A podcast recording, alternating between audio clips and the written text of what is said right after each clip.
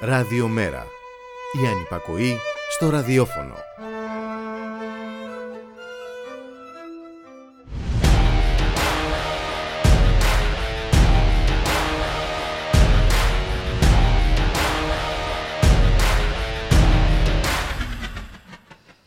Όλα τριγύρω αλλάζουν και όλα τα ίδια μένουν. Αλλάζει το κλίμα, αλλάζει προς το χειρότερο η ζωή εκατομμύριων ανθρώπων στον πλανήτη. Όλο ένα και περισσότεροι παίρνουν των οματιών τους αναζητώντας τόπο να επιβιώσουν. Τα καύσιμα ανεβαίνουν, τα τρόφιμα λιγοστεύουν, τα ανθρώπινα δικαιώματα στον προκρούστη, η αδικία γιγαντώνεται, ο καπιταλισμός της παρακολούθησης δείχνει ολοκληρωτισμό, ο φόβος εμπλουτίζεται με νέες αιστείες. Ίδιος και δυναμικότερος ο νεοφιλελευθερισμός παραμένει αδιάφορος. Ίδια η λογική της ισόρευσης κερδών, ίδιος ο σκοπός της κυριαρχίας επιπτωμάτων, αταλάντευτη ανωδική τροχιά του χρέους, ίδια τα όμορφα τα λόγια τα μεγάλα, ίδιες οι υποσχέσεις που δεν έγιναν ποτέ πράξη, ωστόσο επαναλαμβάνονται. Η ζωή τραβάει την ανηφόρα, για λίγους και εκλεκτούς η ανηφόρα είναι στρωμένη με χαρτονομίσματα, γιατί η συντριπτική πλειοψηφία είναι πετρώδης και ακανθώδης και μόνο με έναν τρόπο μπορεί να γίνει η ανηφόρα καλύτερη αν την ανέβουμε με σημαίες και με ταμπούρλα.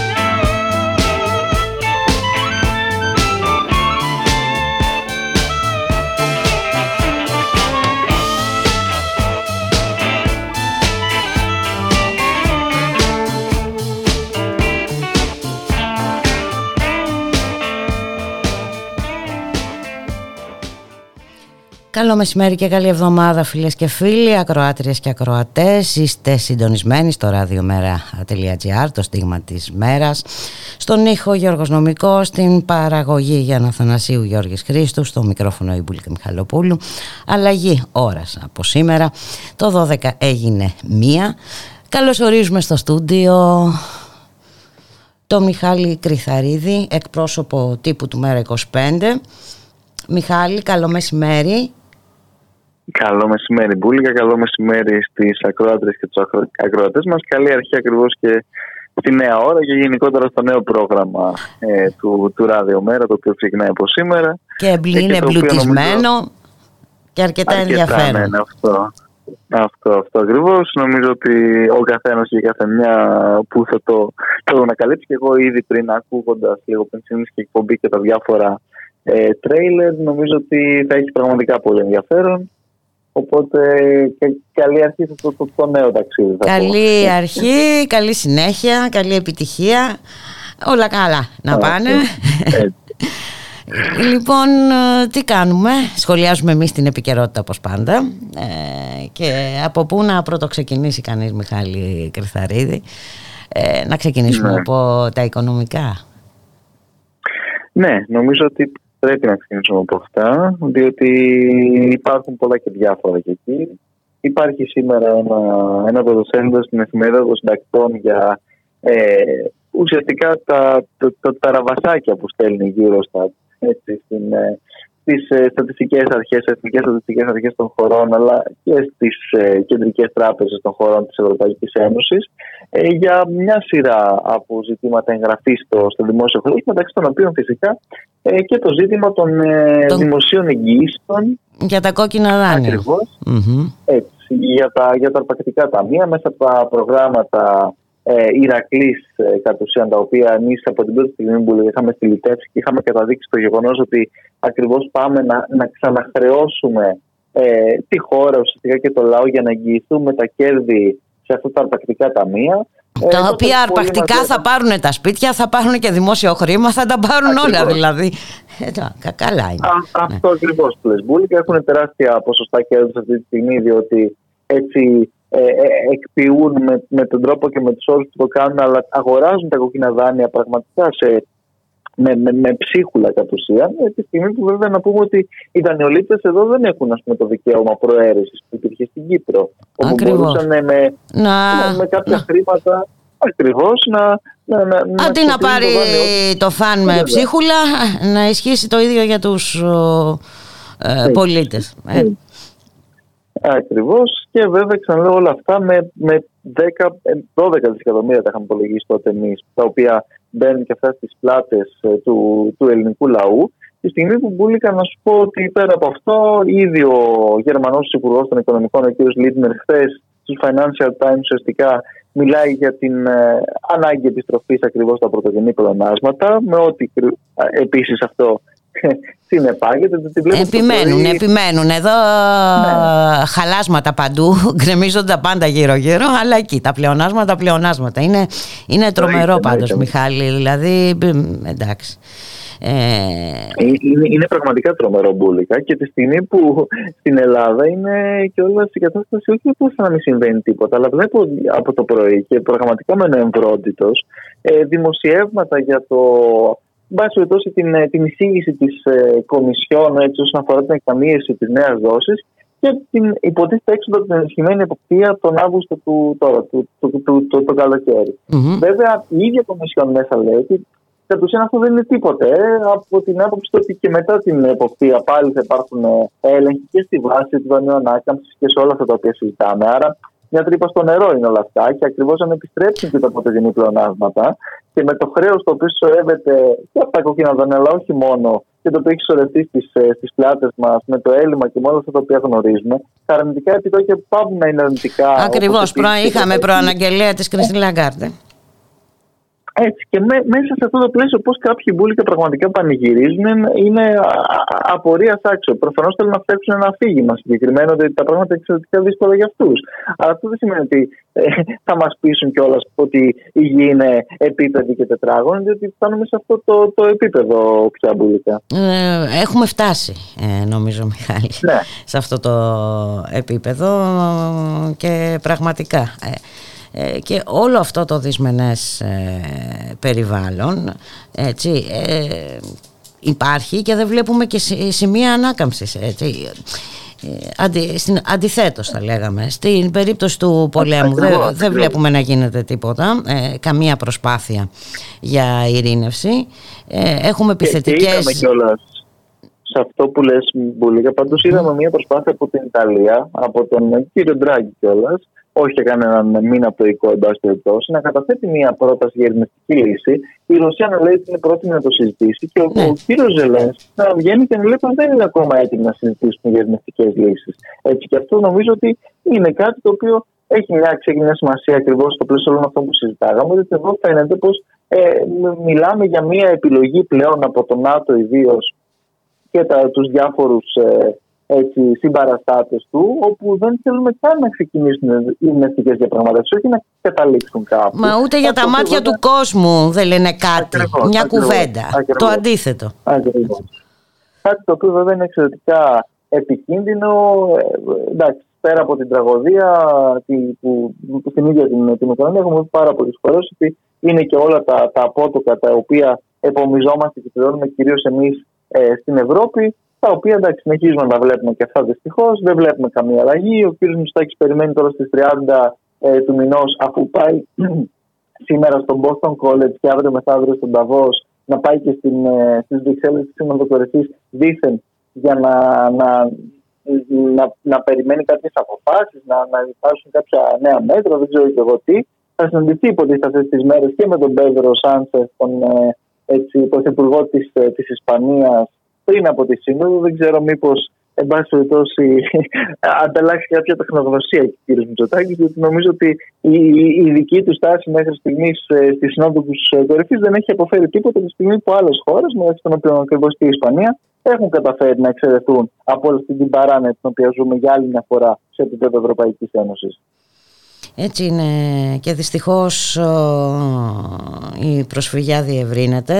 Ε, ο ύπατη αρμοστία του ΟΗΕ ε, τονίζει ότι έχει ξεπεραστεί πλέον και το ηλικιώδες όριο έτσι, των 100 εκατομμυρίων ε, εκτοπισμένων ε, Μιχάλη Κρυθαρίδη και βέβαια με όλη ναι. αυτή την κατάσταση και με την κλιματική αλλαγή και εκεί δεν βλέπουμε να γίνεται τίποτα κουβέντα έτσι, εκεί που τουλάχιστον πριν ε, γινόταν κάποια συζήτηση.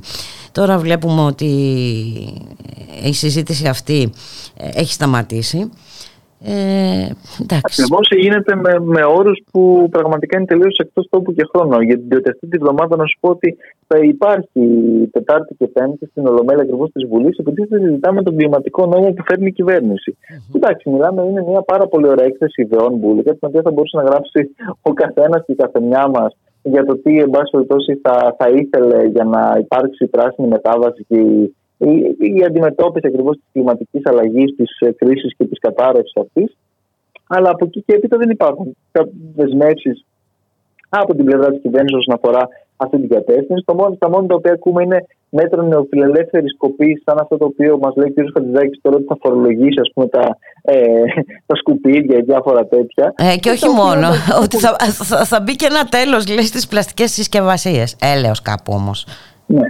Ε. Ε, δηλαδή ακριβώς δείχνουμε ακριβώς ε, συνεχώς το, κοιτάμε συνεχώς το, το, το δάχτυλο πούμε, και όχι το φεγγάρι. Βλέπουμε το, το δέντρο και όχι το δάσος. Διότι με όλα αυτά τα οποία συμβαίνουν παράλληλα με την συζήτηση για, για, για το πρασίνισμα, αν θυμάσαι, της πυρηνικής ενέργειας, αν είναι δυνατόν να μιλάμε με το 2022 για τέτοια πράγματα, με το LNG το οποίο το έχουμε αναβαπτίσει ε, στο, στο υπέρτατο πράσινο ενεργειακό project της εποχής που δεν έχει καμία σχέση φυσικά και με αυτό και με όλα τα, τα υπόλοιπα τα οποία βλέπουμε και στην Ελλάδα ιδίως. Θυμάστε πολύ καλά το τι ε, συνέβη και συνέβαινε εδώ και με τι ανεμογεννήτρε που ξεφυτρώνουν σε καμένες εκτάσεις, με τις περιοχές Natura, με αυτό το οποίο γίνεται στα νησιά, με ακραία επίσης καταστολή ε, και βία. Ε, εντάξει, τώρα μέσα σε, όλα, σε όλο αυτό το πλαίσιο να μας μιλάει η κυβέρνηση για κλιματικό νόμο, για πράσινη μετάβαση και διάφορα τέτοια ευχολόγια, εντάξει, νομίζω ότι ε, είναι τουλάχιστον αστείο, αν δεν είναι και τραγικό βέβαια, διότι πραγματικά οι ανάγκες υπάρχουν. Ο πλανήτης πραγματικά βρίσκεται σε, σε, σε, τρομερό κίνδυνο. Το βλέπουμε μεταξύ άλλων αυτό και με όλες αυτές αν θες, και τις νέες εκπάνσει και των ιών και των κορονοϊών και όλα αυτά τα οποία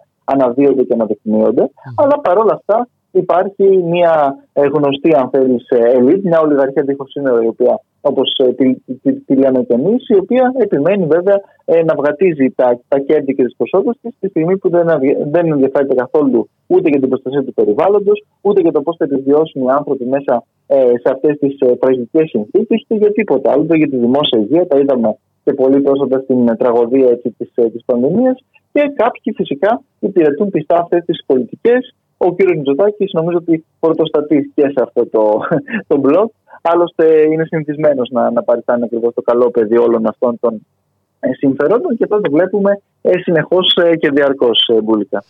Και βέβαια είναι δεικτικό έτσι ότι οι δισεκατομμυρίουχοι τροφίμων ενέργειας σύμφωνα με έρευνα της Oxfam έχουν αυξήσει τις περιουσίες τους κατά 453 δισεκατομμύρια παρακαλώ.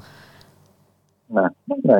Είναι, είναι πραγματικά τα, τα, τα, μέτρα και τα σταθμά αυτού του κόσμου έτσι, στον οποίο ε, ζούμε. Και, ναι, τα οποία όμως ε, πλέον ε, γίνονται αβάσταχτα αυτά τα μέτρα και σταθμά. Ε, Μιχάλη Κρυθαρίδη.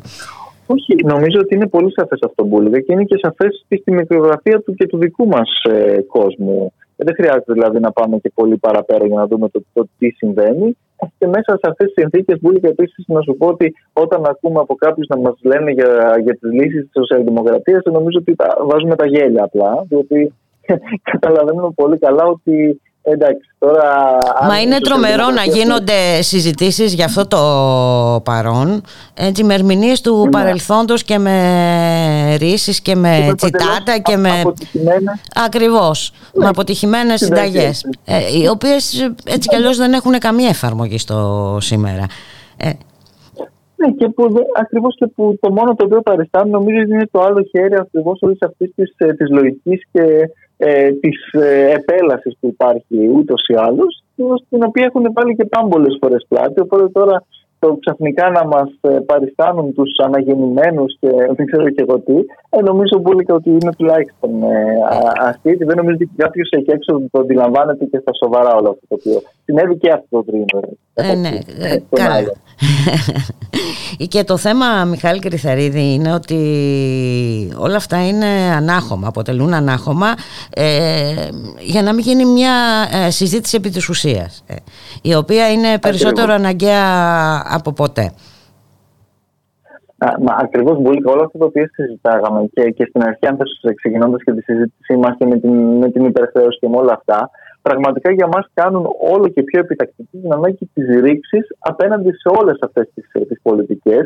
Διότι ε, ο, ο, ο δρόμος αυτός, ο μονόδρομος τον οποίο μας παρουσιάζουν είναι πραγματικά όλο και πιο εφιαλτικός και, και ζωφερός για τη μεγάλη πλειοψηφία της, ε, της κοινωνίας, η οποία μετράει διαρκώς κόστη ε, και, και ζημιές τη στιγμή που κάποιοι μαζεύουν όλο και περισσότερο, είπες και εσύ χαρακτηριστικά ένα ακόμα παράδειγμα από τα πολλά τα οποία βλέπουμε μέσα σε τέτοιες συνθήκες υποτίθεται συρρήκνωσης του. Ε, εν πάση περιπτώσει ε, των εισοδημάτων, της παραγωγής και το καθεξής. Και παρόλα αυτά, κάποιοι συνεχίζουν ε, να, να βλέπουν έτσι να, να φτάνουν φοβερά και τρομερά τα εισοδήματα, τα μπόνους τους, όλα αυτά τα οποία πολύ καλά γνωρίζουμε, ενώ κάποιοι άλλοι δεν μπορούν να πληρώσουν ούτε το λογαριασμό του ρεύματός τους. Και βέβαια αυτοί οι άλλοι είναι και οι πολύ περισσότεροι mm. μπουλικα.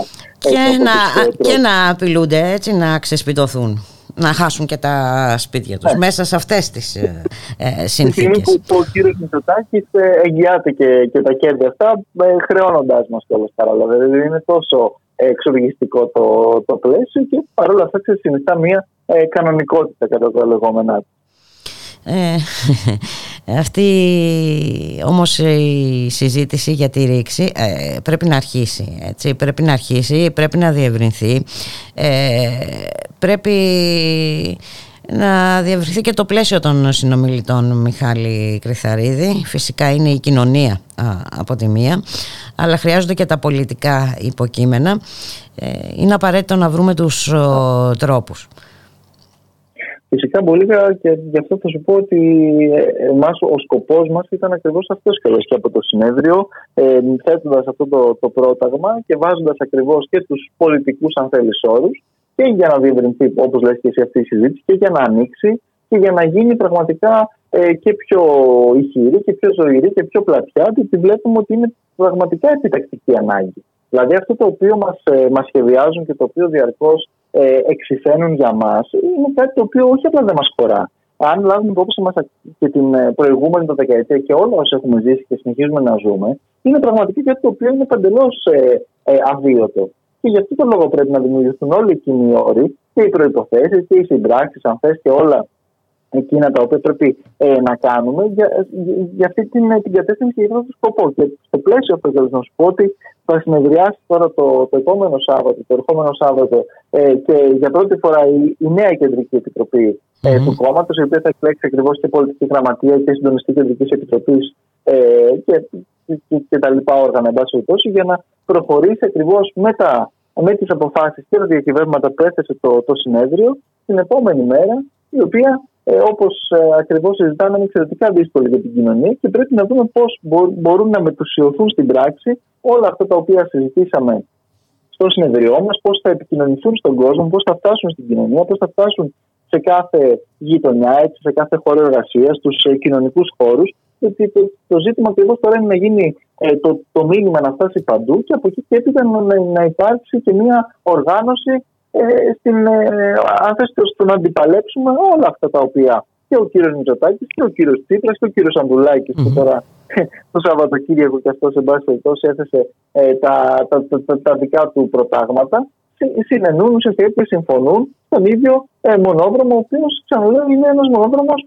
πολύ βολικός για μια συγκεκριμένη ολιγαρχία που και μέσα σε αυτές τις συνθήκες βγάζει από το χρηματιστήριο της ενέργειας, βγάζει από τα ε, από τις ε, ΑΠΕ, από μια σειρά από πράγματα, από, τους, ε, από τις υποδομές, από όλα αυτά που έχουμε συζητήσει κατά καιρούς και στιγμή που ο κόσμος δεν τα βγάζει πέρα.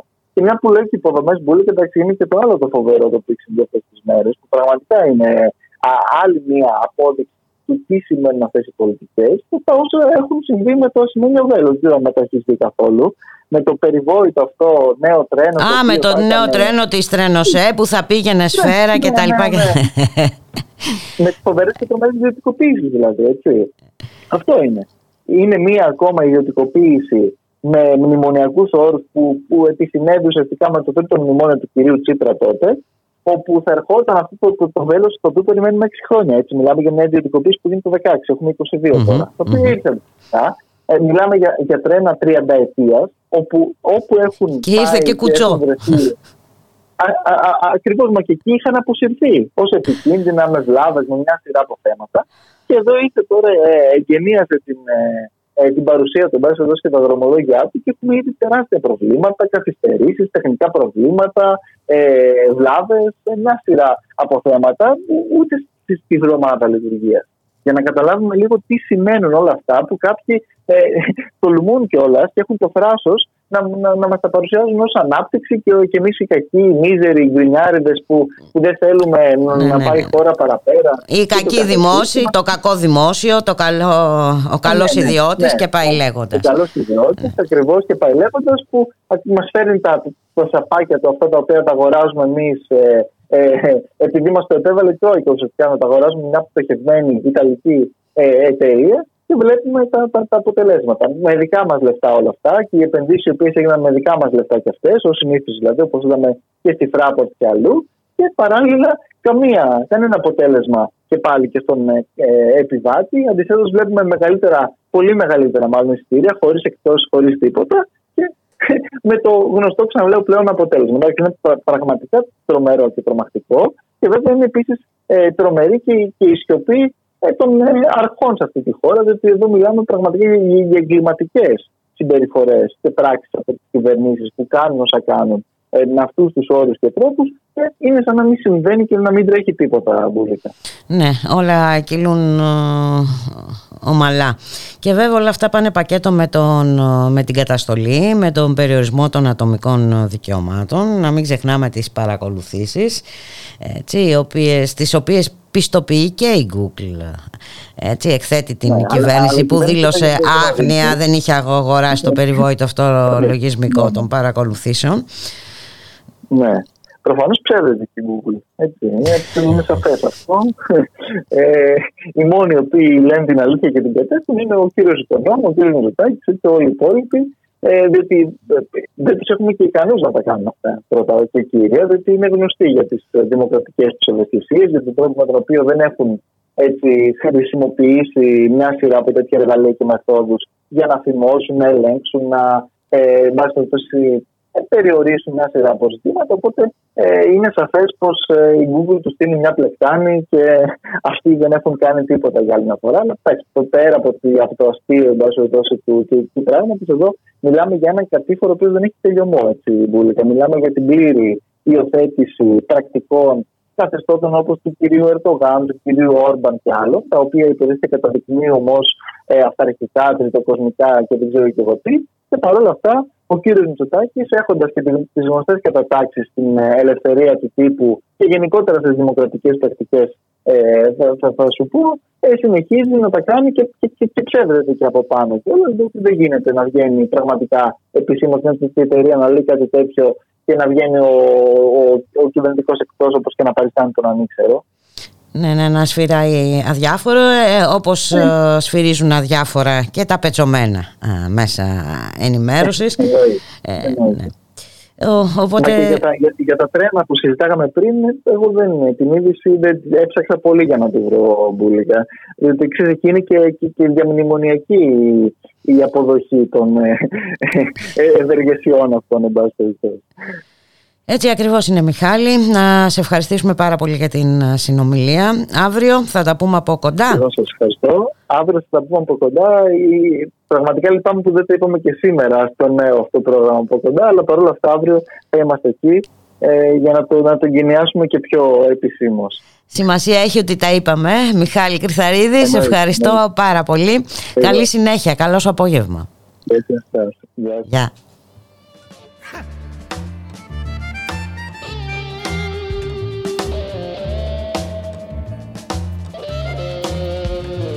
Ροκ αρχίζει και δεν τελειώνει Σου ροκανίζει το παντελόνι γιατί είναι ροκ.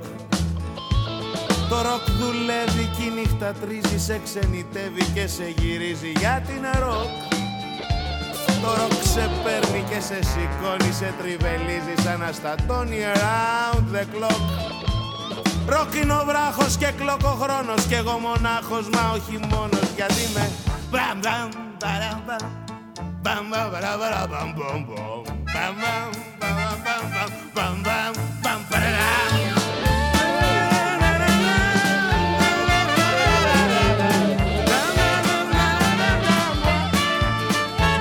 Ροκ βράχος και κλοκοχρόνος και εγώ μονάχος μα όχι μόνος γιατί είμαι ροκ. Γιατί το ροκ ό,τι και να σε άμα δεν το έχεις να το φοβάσαι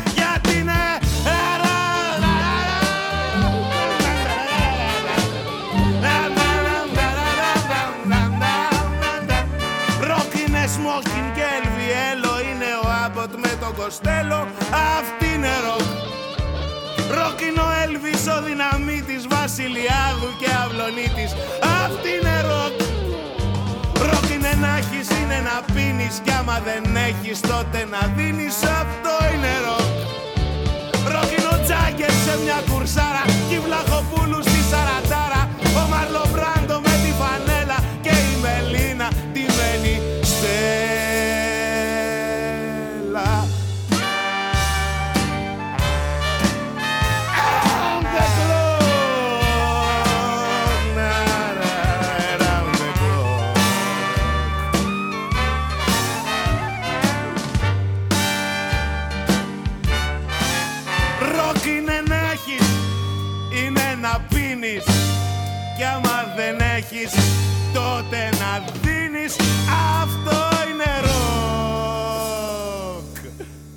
Γιατί το ροκ Ό,τι και να σε Άμα δεν το έχεις Να το φοβάσαι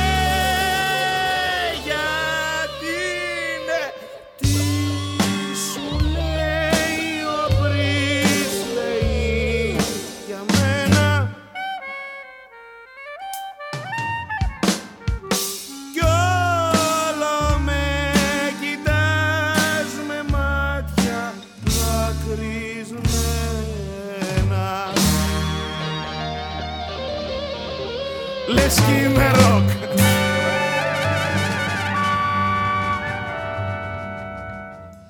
Ραδιομέρα.gr, 1 και 32 πρώτα λεπτά η ώρα. Στον ήχο Γιώργος Νομικός, στην παραγωγή Γιάννα Θανασίου Γιώργης Χρήστου.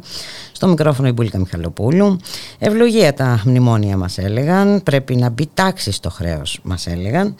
Πρέπει να σφίξουμε το ζωνάρι τώρα για να δούμε καλύτερες μέρες μας έλεγαν. Και σήμερα, 12, μετά από 12 χρόνια μνημονίων, το χρέος έχει εκτοξευθεί κατά 100 δισεκατομμύρια επιπλέον. Καλώς ορίζουμε το Σάκη Ζαχάρο, μέλος της Κεντρικής ε, Επιτροπής του ΜΕΡΑ 25 και μέλος της Επιτροπής Πολιτικού Σχεδιασμού του κόμματος. Καλό μεσημέρι Σάκη. Καλό μεσημέρι Μπουλικά, καλό μεσημέρι σε εσένα ακροατές, ακροατρίες. Δεν είναι τρομερό ε; να έχουμε υποστεί ε, όλες αυτές τις βασάνους τόσα χρόνια έτσι και να φτάνουμε στο να χρωστάμε ακόμα ε, 100 δις περισσότερα τέλος πάντων ναι. ε, είναι, είναι. Όλα αυτά τα χρόνια. Και, όλα, και, όλα αυτά τα... και ε, αν αναλογιστούμε και τι έχει χαθεί όλα αυτά τα χρόνια, τι έχουμε χάσει και εμείς ναι, και η χώρα. Ε. Ε, σε όλα δηλίζουμε τον κόνο που καταπίνουμε την Κάμιλο. Κάμιλος είναι το δημόσιο χρέος. Το ανέφερες και νωρίτερα. Ήδη στο με βάση τα στοιχεία του Οργανισμού Διαχείρισης Δημοσίου Χρέους. Το Μάρτιο του 2022 το δημόσιο χρέος εκτοξεύτηκε στα 395 δις από 299 που ήταν ακριβώς πριν ε, μπει η χώρα στην περιπέτεια των μνημονίων το 2010 και βεβαίως οι ευθύνες έχουν ονοματεπώνυμο είναι όλες και οι τέσσερις είναι μία μνημονιακές κυβερνήσεις που πέρασαν αυτά τα 12 χρόνια. Η κάθε μια έβαλε το λιθαράκι της, τις κοτρώνες της μάλλον, στην αύξηση του δημόσιου χρέους. Αρχίζοντας από την πρώτη κυβέρνηση Παπανδρέου Παπακοσταντίνου, που αύξησε το δημόσιο χρέος κατά 68 δις, συνέχισε η κυβέρνηση Αμαρά Βενιζέλου, που αύξησε κατά 24 δις, η δεύτερη κυβέρνηση ΣΥΡΙΖΑ, Τσίπρα με Υπουργό Οικονομικών Σακαλώτο, το αύξησε 44 δισεκατομμύρια και η κυβέρνηση Μητσοτάκης ΑΕ με το Σταϊκούρα κατά 38 δισεκατομμύρια κατά την περίοδο της διακυβέρνησής της. Είχε μεσολαβήσει βεβαίως όπως θυμόμαστε και η κυβέρνηση εκείνη του τραπεζίτη Παπαδήμου. Παπαδήμου.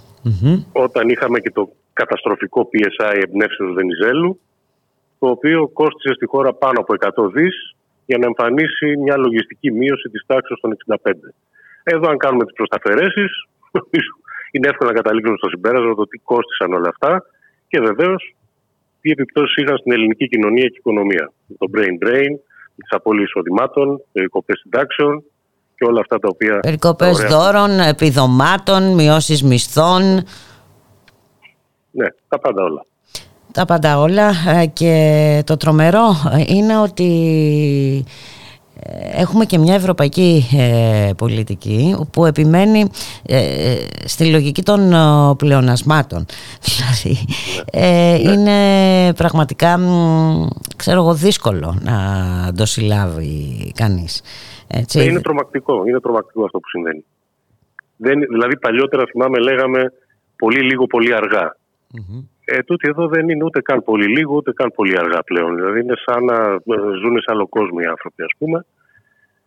Έχουμε τις εξελίξεις τελευταίες με την πανδημία, έχουμε την ενεργειακή κρίση τώρα με τον πόλεμο στην Ουκρανία. Παρ' όλα αυτά, εμένει σε αυτή την πολιτική των πλεονασμάτων, όπως ανέφερες νωρίτερα, με προεξάρχουσα την ηγέτιδα Γερμανίας βεβαίως τον Υπουργό Οικονομικών της. Ευαγγέλιο τα πλεονάσματα για τη Γερμανία. Ε, και βέβαια να δούμε, θα, θα ήταν χρήσιμο να δούμε ε, ναι, την, αυτή την ευρωπαϊκή πολιτική τα τελευταία 30 χρόνια. Ε, άντε, τα 20 να σου πω εγώ, ε, η οποία συνεχίζει να είναι καταστροφική και όχι μόνο στο επίπεδο της ε, οικονομίας. Ε, βέβαια, η οικονομία οδηγεί, έχει κοινωνικές ναι. επιπτώσεις. Μην ξεχνάμε αυτό. Οποιαδήποτε οικονομική εξέλιξη έχει επιπτώσεις στις ζωές των ανθρώπων. Και βέβαια έχουμε και την απόφαση τώρα ε, ή μάλλον την προαναγγελία από την Κριστίν Λαγκάρντ ότι βαίνει το τέλος των αρνητικών επιτοκίων και θα έχουμε αυξήσεις από τον Ιούλιο. Τι σημαίνουν όλα αυτά, Σάκη; Ε, σημαίνουν ότι με αυτόν τον τρόπο προσπαθούν να αναθερμάνουν μια οικονομία η οποία έχει άλλου είδους απαιτήσεις. Δεν μπορείς να βασίζεσαι σε αυτό για να αναθερμάνεις μια οικονομία που ε, βιώνει αυτή τη μακροχρόνια κρίση. Και βεβαίως το καμπανάκι σε όλες τις περιπτώσεις χτυπάει κυρίως για τους ήδη αδύναμους, τις χώρες τι ελληματικέ, που είναι οι χώρες του Νότου, με πρώτη και καλύτερη βεβαίως στην Ελλάδα. Δηλαδή, αν σκεφτεί κανείς ότι η χώρα μπήκε στα μνημόνια με ένα χρέος ε, ως προς το ΑΕΠ γύρω στο 130% και αυτή τη στιγμή βρίσκεται στο 220%. Αν συνυπολογίσει ότι πέρα από τα 400 δις του δημόσιου χρέους έχουμε και ένα επιπλέον ιδιωτικό χρέος 250 δις, μιλάμε για ένα σύνολο δηλαδή τρομακτικό 650 δισεκατομμύρια δολάρια για μια χώρα, μια οικονομία του, του μεγέθους της Ελλάδας. Πάντα. Ναι, είναι. Ε, είναι και δυστυχώς ε, δεν βλέπουμε καμία πρόθεση ε, αλλαγής. Οπότε πια δηλαδή, νομίζω ότι κάθε ναι. προπέτασμα δεν υπάρχει. Έτσι. Όλες οι, οι αιτιάσεις τους έχουν καταρριφθεί ναι. στην πράξη. Και μια ελληνική κυβέρνηση, ένα επιθύμιο όργανο, το οποίο είναι σαν να κυβερνάει όχι σαν, ναι, κυβερνάει μια χρεοδουλοπαρικία, δεν ενδιαφέρεται καν για το λαό της. Αν θυμάσαι, συζητούσαμε πριν από κάποιους μήνες με αφορμή του προπολογισμού και λέγαμε ότι προέβλεπε το σχέδιο του προπολογισμού του 2022 το χρέος θα μειωνόταν από τα 355 στα 350. Λοιπόν, αυτή τη στιγμή το χρέος της γενικής κυβέρνησης, εδώ να κάνουμε λίγο λίγο θεωρία, να δώσουμε έναν ορισμό. Τα 400 δις που λέγαμε πριν είναι το χρέος το συνολικό, χρέος mm-hmm. κεντρικής διοίκησης. Ε, το οποίο διαφέρει όμως από το χρέος γενικής κυβέρνησης, διότι αυτό το τελευταίο είναι ο δείκτης παρακολούθησης των επιδόσεων των κρατών εκ μέρους της Ευρωπαϊκής Ένωσης. Για να μην τα μπερδεύουμε λοιπόν, αυτό το 350 που προέβλεπε ήδη είναι στο 360. Δηλαδή μέσα σε ένα τρίμηνο, όχι δεν είχαμε μείωση, του χρέους της γενικής κυβέρνησης, αλλά είχαμε αύξηση περίπου 10 δισεκατομμύρια σε ένα τρίμηνο μέσα. Τα λέγαμε από τότε ότι ε, αυτά τα πράγματα, αυτές οι προβλέψεις είναι ασκήσεις επιχάρτου στην καλύτερη περίπτωση. Και στη χειρότερη είναι ε, στάχτη στα μάτια του κόσμου. Όταν η χώρα έχει δανειακές υποχρεώσεις για το 2022 της τάξης των 15 δις περίπου, mm-hmm.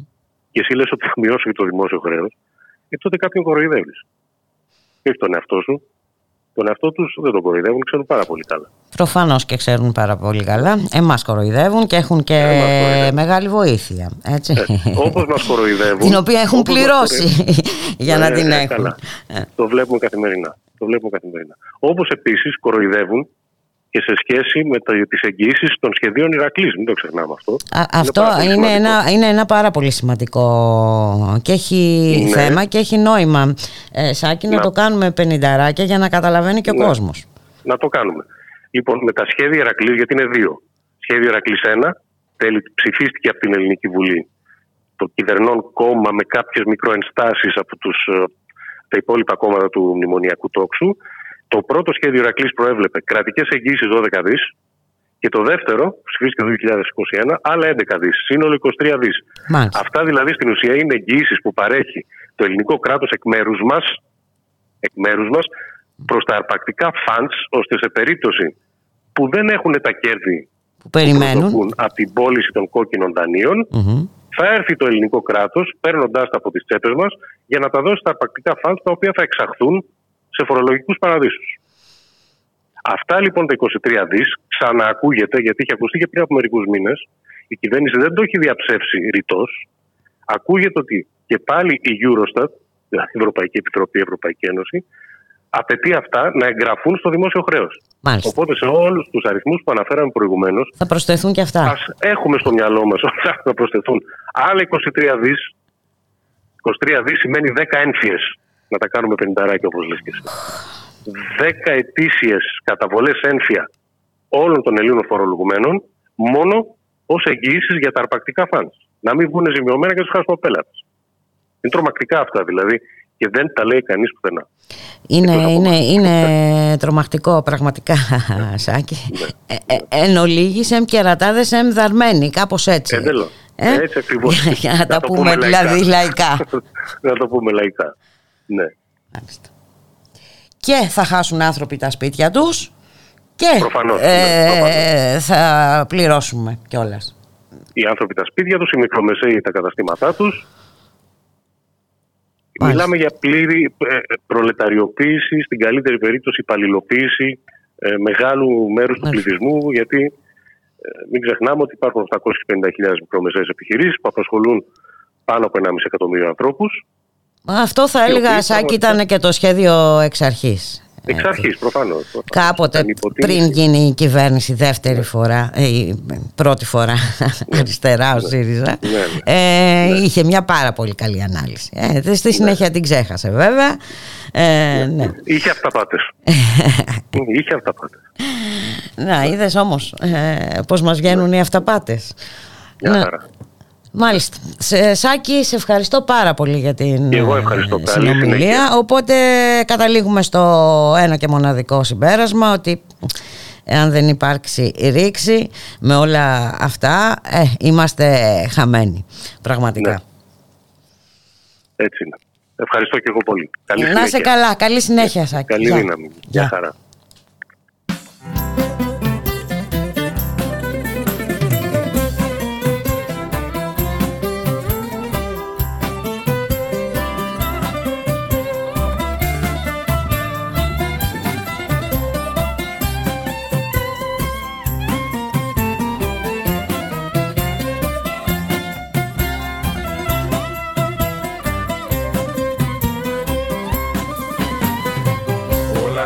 Πήγαινα στη ζωή μου. Κι απάνω που είχα χάσει την αντοχή μου. Άνοιξανε οι ουρανοί κι ανάμεσα στα φλάσματα μου η θεία ήρθε τρεγκλίζοντας Ένα τσιγάρο πρώτα έκανε τράκα Ύστερα έκραξε φτωχέ μου βλάκα. Μες στα βαθιά νερά τι θες και κολυμπάς. Ό,τι φάμε, ό,τι πιούμε Κι ό,τι αρπάξει ο χώρος μας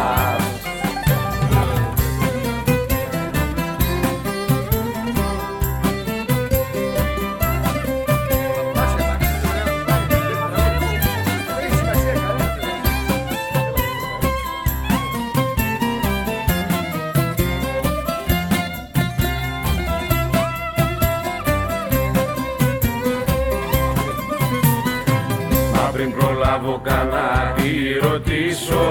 Το γρίφο που έκρυβε ο χρησμός της αλύσω Του νόμου οι φύλακες μας κύκλωσαν για βρού Στα χέρια βράχιολάκια τις φέρνουν. Τρούμ τρούμ λέει τρούμ τρούμ Και ενώ μες στη στενή με βία την οδηγούνε Γυρνά σε μένα ναι και με εξηγούνε μέσα σε κούφιο δόντι είχε κρυμμένο μια δαχτυλίθρα μαύρο κατεργασμένο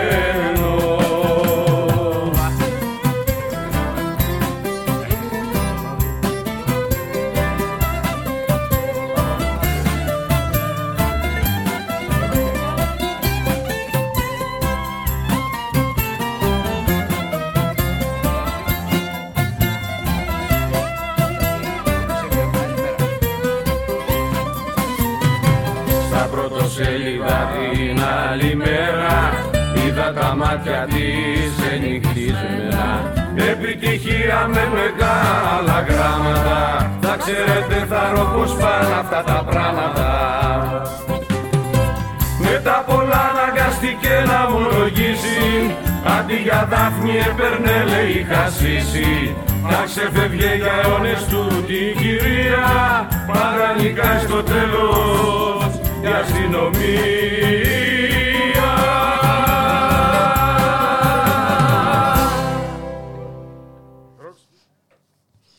Ραδιομέρα.gr, το στίγμα της ε, μέρας, αλλαγή ώρας από σήμερα, μία με τρεις. Στον ήχο Γιώργος Νομικός, στην παραγωγή Γιάννα Θανασίου, Γιώργης Χρήστου, στο μικρόφωνο η Μπουλίκα Μιχαλοπούλου. Μία νέα δοκιμασία από σήμερα αρχίζει για τους μαθητές ε, των Λυκείων σε ιδιαίτερα δυσμένες συνθήκες. Ε, δοκιμασία και με την Τράπεζα Θεμάτων. Να καλωσορίσουμε τον κύριο Άκη Σωτηρόπουλο, εκπαιδευτικό και μέλος του Γενικού Συμβουλίου της ΑΔΕΔ Καλό σας μεσημέρι κύριε Σωτηρόπουλε. Καλό μεσημέρι κυρία Μιχαλοπούλου. Όλα του, γάμου, όλα του γάμου δύσκολα θα λέγαμε, η συνέχεια είναι γνωστή ναι, για τους ε. μαθητές των uh, λυκείων από σήμερα. Έχουμε προαγωγικές και απολυτήριες εξετάσεις. Έχουμε σήμερα την εφαρμογή ε, ενός ακόμα μέτρου ε, που έχει να κάνει με την πολιτική που εφαρμόζει το Υπουργείο Παιδείας με μια πολιτική που στοχεύει να αλλάξει, όπως έχουμε πει και άλλες το DNA του δημόσιου σχολείου έτσι όπως το γνωρίζαμε όλα αυτά τα χρόνια. Και η Τράπεζα Θεμάτων και η ελάχιστη βάση εισαγωγής ε, την οποία θα την ε, δούμε να εφαρμόζεται για δεύτερη συνεχόμενη χρονιά ε, στις Πανελλήνιες. Αλλά και η ε, προσπάθεια που έγινε από το Υπουργείο Παιδείας ε, να έχουμε τις εξετάσεις τύπου ε, την ελληνική πίζα τέλος πάντων στην έκτη δημοτικού και στην ε, τρίτη γυμνασίου. Όλα αυτά αποτελούν ε, κομμάτια ενός ευρύτερου παζλ με το οποίο, ενός ευρύτερου μηχανισμού με τον οποίο το Υπουργείο Παιδείας έχει σκοπό να αλλάξει το σχολείο να, και, και βέβαια αυτή η αλλαγή έχει κάποιους συγκεκριμένους πυλώνες, έχει κάποια κάποια συγκεκριμένα χαρακτηριστικά. Το πρώτο, ε, το οποίο το καταλαβαίνουμε πάρα πολύ καλά και από την Τράπεζα Θεμάτων, είναι το γεγονός ότι υπάρχει προσπάθεια αναχέτησης ε, των μαθητών που χτυπούν την πόρτα του, του Λυκείου. Γίνεται μια προσπάθεια ε, ξεσκαρταρίσματος του μαθητικού δυναμικού. Υπάρχει προφανής σκοπός να μειωθεί το μαθητικό δυναμικό, διότι ε, η κυβέρνηση αυτή, ε, όπως έχουμε πει και άλλες φορές, αντιμετωπίζει το σχολείο σαν μια ιδιωτική επιχείρηση και οι ιδιωτικές επιχειρήσεις, όπως ξέρετε, όταν ε, αντιμετωπίζουν ε, προβλήματα, ε, σκέφτονται, το πρώτο πράγμα που σκέφτονται είναι να μειώσουν το προσωπικό τους. Εδώ λοιπόν η κυβέρνηση ξεκινάει με μια προσπάθεια μείωσης του μαθητικού δυναμικού. Αρκεί μόνο να σας δώσω έναν αριθμό, πολύ ενδιαφέροντα, ότι το 2013, όταν η κυβέρνηση της Νέας Δημοκρατίας με τον Υπουργό τότε, τον Αρβανιτόπουλο, επιχείρησε να εφαρμόσει την ε, Τράπεζα Θεμάτων πάλι στην πρώτη ηλικίου και στη Δευτέρα, είχαμε ποσοστό άνω του 23% οι οποίοι που έμειναν μεταξυταστέοι στην πρώτη ηλικίου, όταν ένα χρόνο νωρίτερα που δεν υπήρχε Τράπεζα Θεμάτων, το ποσοστό αυτό ήταν μόλις στο 4,2. Καταλαβαίνουμε λοιπόν ότι εδώ μιλάμε, μιλάμε για μία λεμπιτόμο η οποία ε, πέφτει επάνω στα κεφάλια αυτών των παιδιών, ε, τα οποία δεν μπορούν ε, δεν θα μπορέσουν να συνεχίσουν τις ε, σπουδές τους εάν δεν ε, έχουν την οικονομική δυνατότητα να πάνε στα φροντιστήρια και να προετοιμαστούν για, την, για αυτή την εξεταστική διαδικασία. Και μάλιστα σε μια εποχή η οποία είναι μια εποχή ε, τρομακτικής τα νοικοκυριά γονατίζουν και οι γονείς είναι υποχρεωμένοι μαζί με τη ΔΕΗ, μαζί με τα κάψιμα, μαζί με τα θηριώδη έξοδα των σούπερ μάρκετ να έχουν στον, ε, στον οικογενειακό προπολογισμό και τα έξοδα αυτών των φροντιστηρίων, προκειμένου να μπορέσουν να ανταποκριθούν για να μην ε, απορριφθούν τα παιδιά τους. Δυστυχώς αυτή είναι η κατάσταση και όταν το συνδικαλιστικό κίνημα έβαλε ε, το έλασον ε, αίτημα να μην εφαρμοστεί φέτος, γιατί το μείζον το έχουμε ξαναπεί είναι ότι δεν πρέπει να εφαρμοστεί η Τράπεζα Η, το, το, το συνδικαλιστικό κίνημα είναι ε, κάθετα αντίθετο με αυτό το μέτρο, το θεωρεί απολύτως, ένα απολύτως ταξικό μέτρο, αλλά τουλάχιστον είπαμε να μην εφαρμοστεί για φέτος, τη στιγμή κατά την οποία υπάρχουν ιδιαίτερες ε, συνθήκες για αυτά τα παιδιά. Έχουν περάσει αυτά τα παιδιά ε, ε, την, την, την πανδημία, έχουν πάει δύο χρόνια στο κεφάλι ε, τηλεκπαίδευση. Και την τελευταία χρονιά είχαμε αυτά τα, ε, τα πρωτόκολλα με το 50% συν 1 που έπρεπε να, για να κλείσει το τμήμα ε, να, να αρρωστήσουν τα μισά παιδιά και παραπάνω με αποτέλεσμα τα τμήματα επί της ουσίας να υπολειτουργούν για να μην αναφερθούμε. Ε, στο... και στις ελλείψεις εκπαιδευτικών, να μην πούμε ακριβώς, ε, ακριβώς. ότι είναι Μάης και καλύφθηκαν Γενάρη, Φλεβάρι ναι. κάποιες ε, θέσεις. Προφανώς. Ναι. Προφανώς. Και αυτή τη στιγμή θα πάμε τώρα να, να βάλουμε αυτά τα παιδιά να εξεταστούν όλα ε, μέσα από ένα οριζόντιο σύστημα. Είναι, είναι απαράδεκτο. Είναι, είναι πραγματικά απαράδεκτο αυτό το οποίο ε, επιχειρεί να κάνει το Υπουργείο. Είπα όμως και εξήγησα ποια είναι η στόχευση. Και δεν είναι μόνο αυτό, είναι και το γεγονός ότι ε, η, η, και η Τράπεζα Θεμάτων και όλες οι υπόλοιπες ε, ε, πρακτικές ε, αυτής της ε, πολιτικής ηγεσίας του Υπουργείου Παιδείας ε, στοχεύουν στο να υπηρετήσουν τον, το ιερό δισκοπότηρο ε, για αυτούς της εκπαίδευσης, την αξιολόγηση ε, και τα αποτελέσματα, ε, τα όποια αρνητικά αποτελέσματα να ε, φορτωθούν στου ώμους των εκπαιδευτικών. Αυτοί θα φταίνε πάλι στο τέλος ε, για τις ε, όποιες αποτυχίες, για, για το ότι δεν θα πάει καλά, ε, το ότι δεν θα πάνε καλά τα παιδιά. Ε, αποσιωπούμε ε, και συσκοτίζουμε ε, όλα τα επιστημονικά δεδομένα τα οποία λένε ότι η, η πορεία ενός μαθητή, οι μαθητικές επιδόσεις είναι ε, καρπός και συνάρτηση πολλών παραγόντων πέραν της εκπαιδευτικής διαδικασίας είναι η κοινωνική προέλευση των παιδιών, είναι το περιβάλλον μέσα στο οποίο μεγαλώνουν, είναι οι γενικότερες συνθήκες, είναι δηλαδή η κοινωνία η οποία παράγει όλα αυτά τα προβλήματα και εάν κάποιος πραγματικά θα ήθελε να τα λύσει, θα έπρεπε να ξεκινήσει από την, ε, από, από την κοινωνία, θα έπρεπε να ξεκινήσει από την αλλαγή του κοινωνικού, του κοινωνικού συστήματος, από την προσπάθεια να υπερβούμε τις ε, ε, κοινωνικές ανισότητες που έτσι κι αλλιώς υπάρχουν στην κοινωνία και, διευρύνονται, και διευρύνονται δυστυχώς, ε, κύριε Σωτηρόπουλε, διαρκώς. Βεβαίως. Αλλά όταν δεν κάνουμε τίποτε από όλα αυτά, ε, είναι προφανές ότι με πολύ εύκολο τρόπο η εύκολη λύση θα είναι να μετακυλήσουμε τις ευθύνες στους ώμους των, ε, των εκπαιδευτικών. Και, και τέλος, για να κλείσω, ε, υπηρετείται και ένας ακόμα ε, κρυφός στόχος.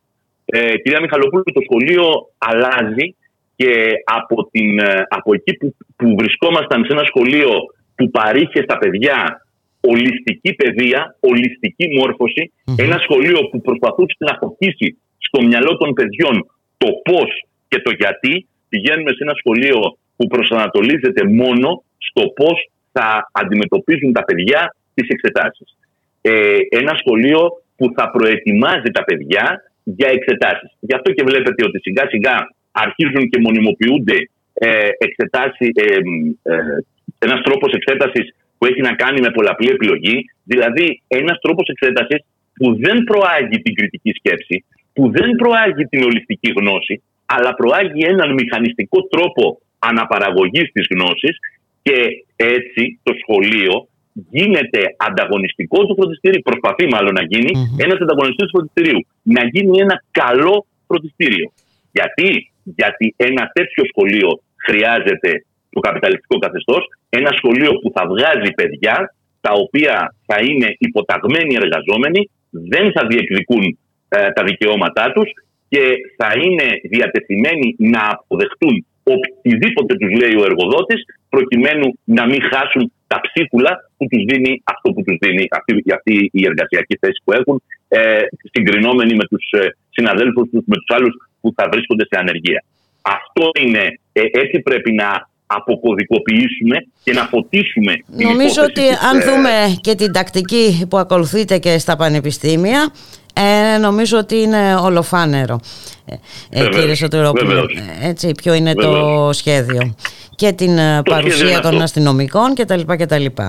Ε, και όποιος τολμάει να ξέρει τι θα πάθει εν ολίγης, έτσι Δυστυχώς, δυστυχώς. Ε, δυστυχώς έτσι είναι τα πράγματα. Ε, Βεβαίως και εξαπλώνεται αυτή η τακτική και αυτή η πολιτική και στον χώρο της ε, τριτοβάθμιας εκπαίδευσης με έναν απίστευτο αυταρχισμό. Τα είδαμε ε, όλο τον προηγούμενο καιρό. Τα βλέπουμε και τα ακούμε τώρα ε, με, τα, με τις ε, σχολές που ετοιμάζονται να υποδεχτούν τους ε, πρώτους ε, αστυνομικούς. Τέσσερις σχολές. Γιατί ο στόχος, Ε, ναι, γιατί ο στόχος φυσικά είναι ακριβώς αυτός. Να καμφθεί κάθε αντίδραση, κάθε αντίσταση ε, στην κυρίαρχη ε, ιδεολογία. Ε, Δυστυχώς αυτό είναι, αυτός είναι ο στόχος και αυτή η πολιτική υπηρετείται και όσο ε, υπάρχουν, τέτοιες κυβερνήσεις, υπάρχουν αυτές οι κυβερνήσεις γιατί εδώ ε, ε, να, να πω κάτι προκειμένου να μην παρεξηγούμαστε αυτές οι πολιτικές δεν είναι μόνο ίσως η Νέα Δημοκρατία είναι αυτή που τις εφαρμόζει με τον πιο ομό και κοινικό τρόπο αλλά ε, θα μου επιτρέψετε κυρία Μιχαλοπούλου να πω ότι τα θεμέλια και τα σπέρματα αυτών των πολιτικών μπήκαν και από τις προηγούμενες κυβερνήσεις και από την κυβέρνηση του ΣΥΡΙΖΑ η κυβέρνηση του ΣΥΡΙΖΑ ήταν αυτή που το 2019 έφερε ε, την αξιολόγηση με τον νόμο Γαβρόγλου ε, και, και έχουμε δει και σε ευρύτερα ζητήματα ότι είναι αυτή που έβαλε έτσι, μιλάμε, συνηθίζουμε και μιλάμε, λέμε για τον, ε, για τον περίφημο νόμο Χατζηδάκη. Γνωρίζουμε όμως πολύ καλά ότι τα πρώτα βήματα για να, για να ανοίξει ο, ο δρόμος για τον νόμο Χατζηδάκη έγιναν από τον νόμο της κυρίας Αχτιόγλου που έβαλε το 50% συν 1 για να ληφθεί απόφαση για απεργία. Δηλαδή θέλω να πω ότι, ότι το έδαφος ήταν στρωμένο. Ακριβώς. Ε, και βρήκε. Και, ε, ε, θερίζει τώρα η Νέα Δημοκρατία. Βρήκε ένα έτοιμο περιβάλλον και, και βεβαίως, ε, κάνει ό,τι μπορεί για να το εκμεταλλευτεί και να το διευρύνει. Κάπως έτσι είναι τα πράγματα και συμβαίνουν και ευτράπελα περιστατικά όπως έχουμε για συλλήψεις καθηγήτριας και τα λοιπά. Σύλληψη καθηγήτριας. Ε... Αυτό είναι πραγματικά τραγικό. Αυτό πραγματικά είναι, είναι, είναι και ευτράπελο, αλλά ε, εκτός από ευτράπελο είναι και, είναι και αρκετά σοβαρό, διότι ε, κοιτάξτε τώρα τι γίνεται. Ε, διάβασα προηγουμένως ε, την ανακοίνωση ενός ε, σχήματος συνδικαλιστικού που δραστηριοποιείται στην περιοχή που βρίσκεται το σχολείο.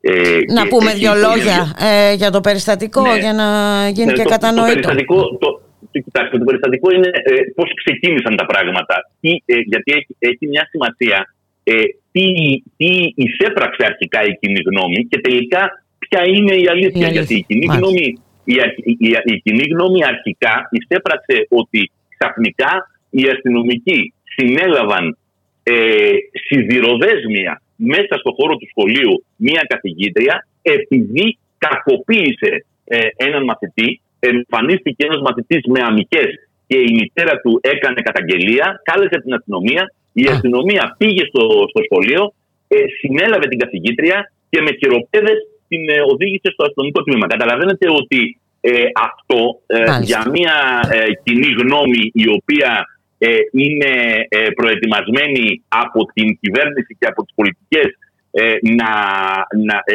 στη λογική του, του κανιβαλισμού ε, δηλαδή στη λογική των δημοσίων υπαλλήλων που κάθονται, που είναι τεμπέληδες, στη λογική των ε, καθηγητών και των ε, δασκάλων που δεν θέλουν την αξιολόγηση. Ναι, δεν θέλουν να δουλέψουν παραπάνω και ναι, τα λοιπά.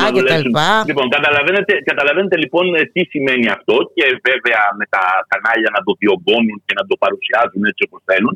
Και μετά από το, την παρέλευση μερικών ημερών ε, συνειδητοποιούμε και μαθαίνουμε ότι η συγκεκριμένη συνάδελφος, η συγκεκριμένη καθηγήτρια είχε εφημερία στην αυλή του σχολείου και είδε τον μαθητή, τον εν λόγω μαθητή, να περιφέρεται στο σχολείο φορώντας μόνο ένα μποξεράκι και να κάνει διάφορα ε, σεξιστικά σχόλια ε, ε προς ε, συμμαθητές και συμμαθήτριες. Και θέλησε να τον, να τον οδηγήσει στο γραφείο. Ε, στην προσπάθειά της λοιπόν έπρεπε από κάπου να τον πιάσει, τον έπιασε από μια τσάντα που είχε κρεμασμένη, δεν ξέρω τι. Εκεί λοιπόν έγινε ένας χαμός, γιατί ξέρετε ότι σε αυτές τις περιπτώσεις ε, υπάρχει ο, η λογική του όπλου. Ε, φωνάζουν τα παιδιά, ε, παροτρύνουν σε τέτοιου είδους ε, ε, περιστατικά. Λοιπόν, και εκεί λοιπόν δημιουργήθηκαν κάποιες αμυχέ. Και από εκεί είχαμε μία. Μάλιστα, ε, και οι αμυχές έγιναν, ξε, ναι, έγιναν ναι, ξυλοβαρμό. Έγιναν ε, μόλοπες και, και σημάδια και λοιπά. Και φτάσαμε εκεί που φτάσαμε. Λοιπόν, κοιτάξτε τώρα. Ε, όλα αυτά είναι απότοκα ε, μιας πολιτικής του Υπουργείου Παιδείας, ε, σύμφωνα με την οποία οι γονείς έχουν ε, ε, εσωτερικεύσει την ιδιότητα του πελάτη.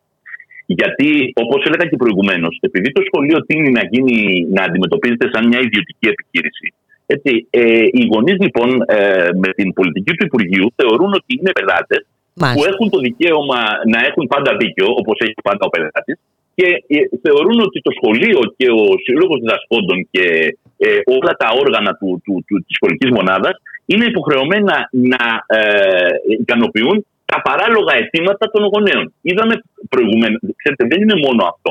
Ε, πριν από λίγες μέρες είχαμε μία άλλη ανακοίνωση ενός συλλόγου γονέων ε, στο Μαρούσι που ε, κατακεράβνωναν τους ε, εκπαιδευτικούς ε, ενός δημοτικού σχολείου γιατί λέει ε, δεν πήγαν τη φετινή χρονιά τα παιδιά εκδρομή και δεν έκαναν τέλος πάντων χρήση των πρακτικών που δίνει το Υπουργείο Παιδείας για, την, για τις εξωσχολικές δραστηριότητες κλπ. Και όμως αυτός ο σύλλογος αποδεικνύεται, ο σύλλογος διδασκόντων, έτσι, εφάρμοσε ε, τις, τις, τους, τα πρωτόκολλα που είχε βγάλει το Υπουργείο Παιδείας. Ναι, το θέμα όμως ότι δεν είναι αυτός ο ρόλος των διδασκόντων, δηλαδή να, ε, να κάθεται να αποδεικνύει κάθε φορά. Ε, ναι, Δυστυχώ ότι... όμως ναι. ε, δεν είναι ελέφαντα. Ότι ναι, δεν είναι ελέφαντα. Ότι δεν είναι ελέφαντα. Ακριβώς, ναι, ναι. Δυστυχώς όμως εκεί έχουμε, εκεί έχουμε οδηγηθεί. Εκεί έχουμε φτάσει.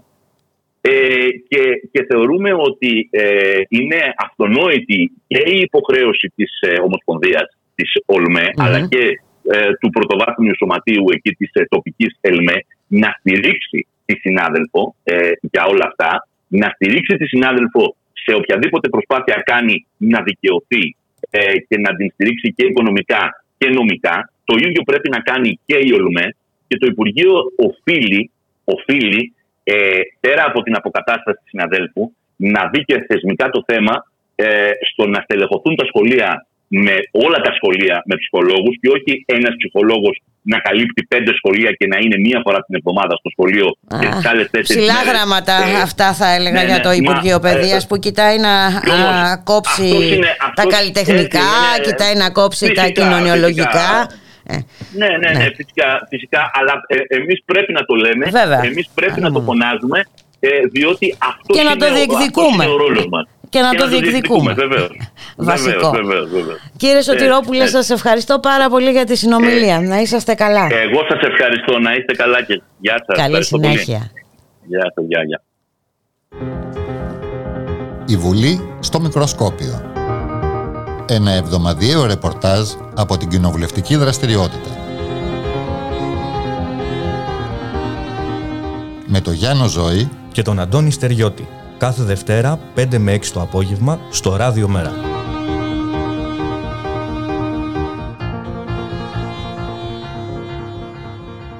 Αθλητισμός αλλιώς.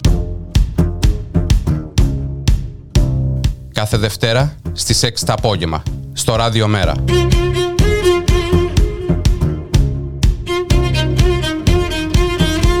Για τον εραστεχνικό αθλητισμό, για τον σχολικό αθλητισμό. Αθλητισμός αλλιώς. Αθλητισμός για τους πολλούς, χωρίς διακρίσεις.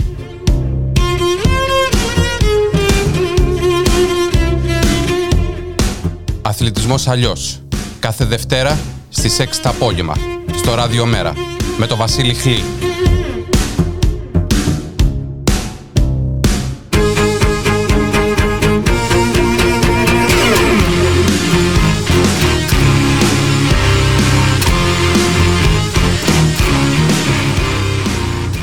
Βέτο. Δευτέρα έως Παρασκευή 3 με 5 μεσημεριάτικα εδώ στο radiomera.gr με τον Θοδωρή Βαρβαρέσο Δρόσο και τον Δημήτρη Λιάπη. Μια εκπομπή για την πολιτική, κοινωνία, πολιτισμό και άλλα πολλά που θα ανακαλύψουμε μαζί. Εσείς θα θέσετε βέτο σήμερα. Έτσι πρέπει παιδάκι μου.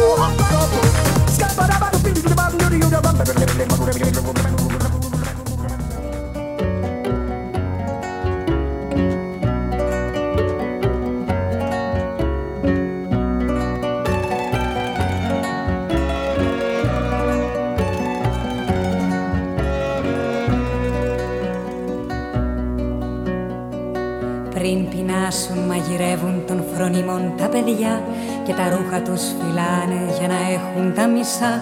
Αλλά εγώ που δεν τους μοιάζω όλα τα παίξα στα ζάρια τώρα σαν την αλεπού τα κάνω κρεμαστάρια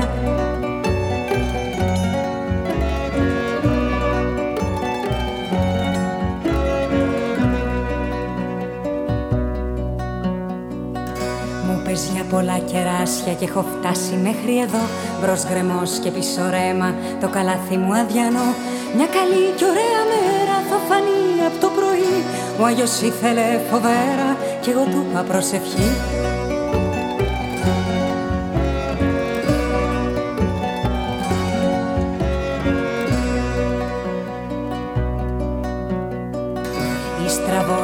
είναι ο γυαλός, η στραβαρμενίζουμε Κάποιο λάκκο έχει φάβα, πέφτω και τσακίζομαι Μα αν δεν πάθεις πως θα μάθεις με σε τούτη τη ζωή; Αν ο σκύλος είναι χορτάτος, τότε η πίτα είναι μισή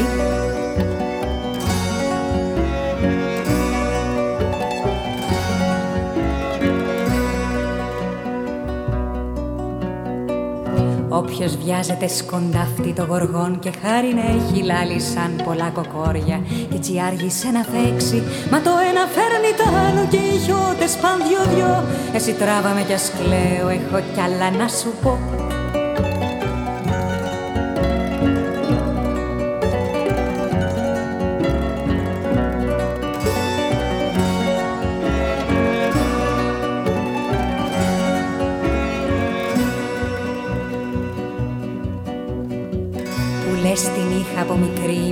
μια έμφυτη αντιπάθεια για παροιμίες και ρητά και τη δασκαλοπάθεια. Μα με το διάβα του ο καιρός και τα γυρίσματα του Μ' αφήνει έκθαμβη μπροστά στα αποφέγματα του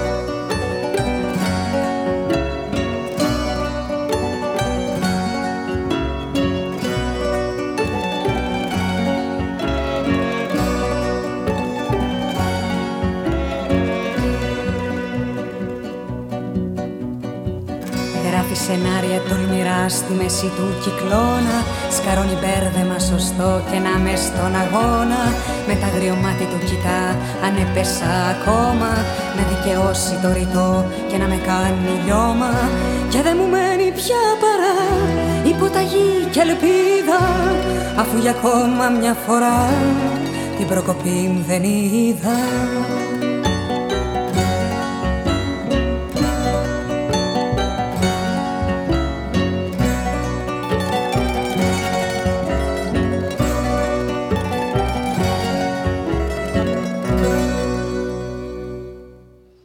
Ραδιομέρα.gr, 2 και 9 πρώτα λεπτά, στον ήχο ο Γιώργος Νομικός, στην παραγωγή Γιάννα Θανασίου, Γιώργης Χρήστου, στο μικρόφωνο η Μπουλίκα Μιχαλοπούλου και να πάμε στην Σάμου. Πολλά εκατομμύρια για να κλείσει μια φυλακή για τους πρόσφυγες και να ανοίξει μια νέα και μάλιστα πολύ διαφημισμένη. Οι συνθήκες όμως ε, παραμένουν οι ίδιες. Ε, σε αυτό λοιπόν το περιβόητο ε, ΚΑΜΠ, πολλοί άνθρωποι, 400 αν δεν κάνω λάθος, επί 16 ημέρες είχαν προβλήματα με το νερό, 45 εκατομμύρια ευρώ για μια φυλακή που το χειμώνα πλημμυρίζει, το καλοκαίρι δεν έχει νερό. Πάμε όμως να καλωσορίσουμε τον κύριο Τίμο Χατζηλαγό. Είναι αντιπρόεδρος της Πανσαμιακής Επιτροπής Ειρήνης, ε, η οποία ε, διοργανώνει αντιπολεμικό διήμερο το Σάββατο 28 και την Κυριακή 29 Μαΐου. Καλό σας μεσημέρι κύριε Χατζηλαγέ. Καλό σας μεσημέρι. Καλό σας μεσημέρι. Να είστε καλά. Είναι έτσι όπως τα λέω ή μήπως είμαι υπερβολική; Ε, όχι, είσαστε επίοικοι. Μάλιστα. Η κατάσταση είναι ακόμα πιο τραγική. Ε, να σας πω γιατί. Είναι μια περιοχή η οποία είναι χειρότερη θα μπορούσα να πω στη Σάμου. Εκεί χτίστηκε αυτό του φαρανοϊκού τύπου και τύπου ΝΑΤΟ ε, κτίσμα το οποίο δεν ε, είναι τεράστιο. Δηλαδή ε, είναι μια φυλακή Γκουαντανάμο στο έδαφος της Ελλάδας και ιδιαίτερα στη Σάμο ε, με πρότυπα κατασκευής πολύ εξελιγμένα ας πούμε και πολύ ισχυρά. Λοιπόν, αυτό το, αυτός ο χώρος εκεί το χειμώνα ε, δεν στέκεστε, δεν μπορείτε να ζήσει. Κάποιος άνθρωπος δεν μπορεί να ζήσει εκεί από τον αέρα και το κρύο. Τη δε, και πιθανές πλημμύρες, γιατί η δομή του η γεωλογική είναι τέτοια που ε, μπορεί να πλημμυρίζει. Στο παρελθόν είχαμε τέτοια φαινόμενα. Και δεύτερον, το καλοκαίρι είναι ζέστη, πνιγερή και αποπνικτική. Δηλαδή ε, αυτό ακριβώς, αντιανθρώπινες συνθήκες εντελώς διαβίωσης. Και, έτσι, και μάλιστα ε, σε ένα μέρος με περιφράξεις, με κάμερες, με συστήματα ε, ελέγχου, μια φυλακή, φυλακή. Είναι, σας, ακριβολογούμε σαν Επιτροπή Ειρήνης όταν λέμε ότι είναι Γκουαντανάμο είναι ακριβώς, έχει τα χαρακτηριστικά του Γκουαντανάμο και ουσιαστικά έχει χτιστεί στα πρότυπα του ΝΑΤΟ, των, δηλαδή των στρατοπέδων που χτίζει το ΝΑΤΟ. Και δεν το λέμε εμείς αυτό, δεν είμαστε εξι, τόσο εξειδικευμένοι για να το γνωρίζουμε. Αυτό είναι, ε, είναι ομολογία επισήμων πλέον. Έτσι. Δεν κρύβουν δηλαδή το ότι αυτή η κατασκευή εκεί πέρα, η τεράστια, η μια τεράστια πόλη που μπορεί να χωρέσει 15-20 άνθρωποι, έτσι, ανθρώπους. Έτσι. Δεν είναι τώρα για 300 και 400 ανθρώπους. Να, ε, να σας δώσω και μια ε, εικόνα που δημιουργεί μια τάξη μεγέθους αυτής της ε, ε κατασκευής. Έτσι. Ε, βέβαια το νερό είναι ένα κομμάτι από το puzzle το οποίο ε, ουσιαστικά υπάρχει στη διαβίωση των ανθρώπων. Εκεί μιλάμε για μια κατάσταση οδυνηρή. Μιλάμε για απελάσεις, μιλάμε για παράνομο εγκλισμό, απαγόρευση εξόδου, ε, δικαστικές διώξεις και πάνω απ' όλα ε, μιλάμε για την με την ανοχή και την εντολή της κυβέρνησης της Νέας Δημοκρατίας τις επαναπροωθήσεις που έχουν προφανώς και ζωές και ζωές ανθρώπων. Μα εδώ ο κόσμος το έχει τούμπανο και εμείς κρυφό καμάρι. Θέλω να πω, διεθνείς οργανώσεις ε, πιστοποιούν. Είχαμε και παρέτηση του επικεφαλής της Frontex. Γι' αυτό ακριβώς το λόγο των επαναπροωθήσεων. Λοιπόν, να μην, ε, για να είμαστε λίγο ακριβείς και να μην ε, μας χαϊδεύουν τα αυτιά. Εμείς ζούμε αυτή την κατάσταση τα τελευταία χρόνια. Βέβαια ζούμε το μαρτύριο αυτών των ανθρώπων από όπου και αν προέρχονται, δεν κάνουμε διακρίσεις αν είναι ε, ξέρω εγώ, Ουκρανοί, Αφγανοί, Σύριοι κτλ.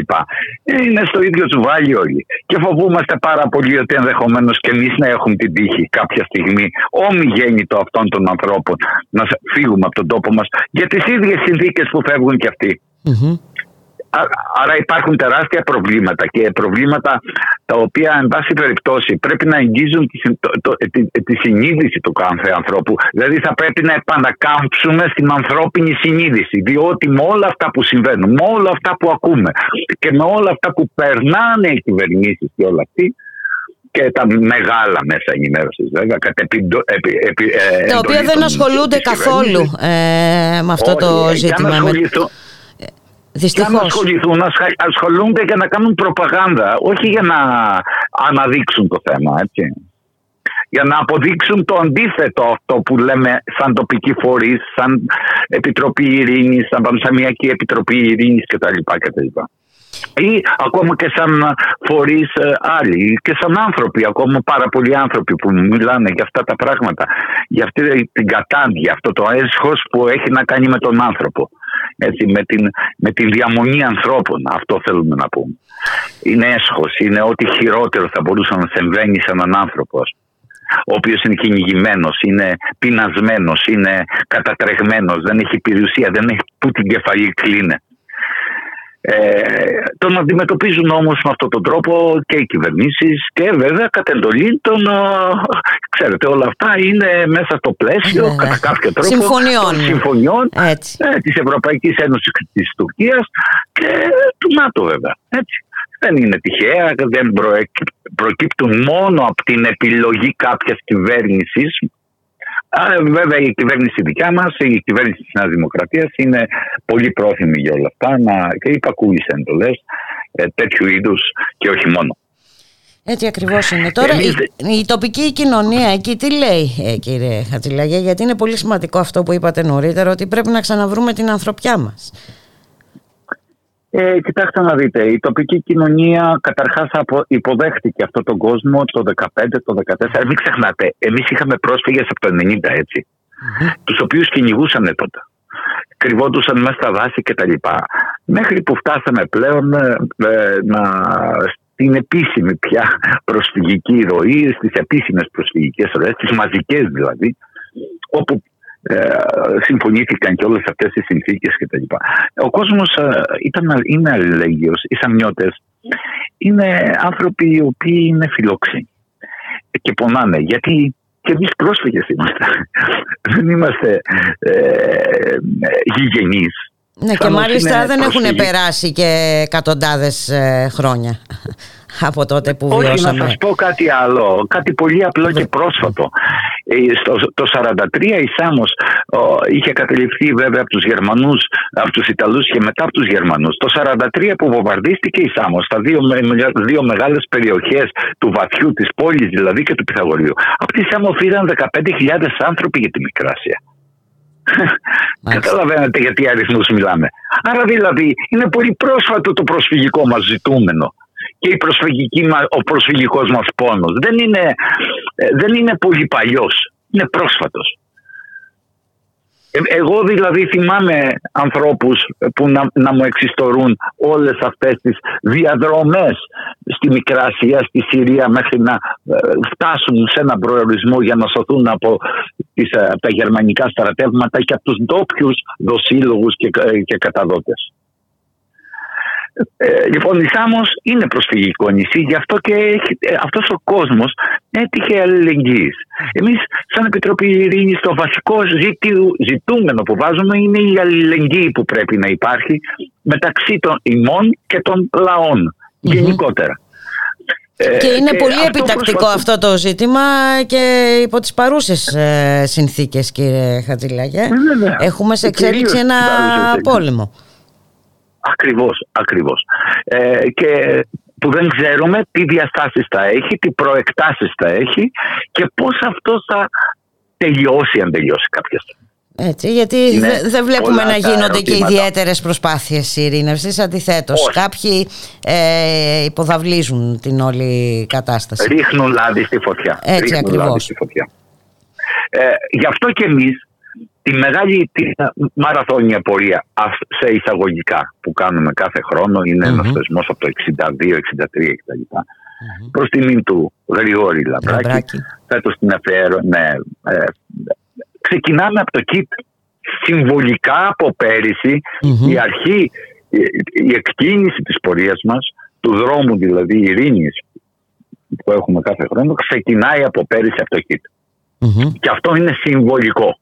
Είναι συμβολικό για όλα αυτά που σας είπα και είναι συμβολικό για τον αγώνα που πρέπει να δίνουμε σε κοινωνία για μια κοινωνία, για μια, ε, ε, κοινωνία ειρήνης, αλληλεγγύης και σεβασμού αυτών που λέμε ανθρώπινων δικαιωμάτων που δε- ο- αυτοί που τα λένε δεν τα εννοούν. Έτσι. Ε, ακριβώς το αντίθετο. Τα επίσημα χείλη δηλαδή, οι επίσημες εκφράσεις για τα ανθρώπινα, ε, στην επίκληση των ανθρωπίνων δικαιωμάτων δεν εννοούνται ούτε από την Ευρωπαϊκή Ένωση, ούτε από τον ΝΑΤΟ, ούτε από όλους αυτούς. Ε, Εμείς μιλάμε σαν άνθρωποι, σαν άνθρωποι οι οποίοι παλεύουμε καθημερινά για την ειρήνη στον τόπο μας και όχι μόνο, την παγκόσμια ειρήνη.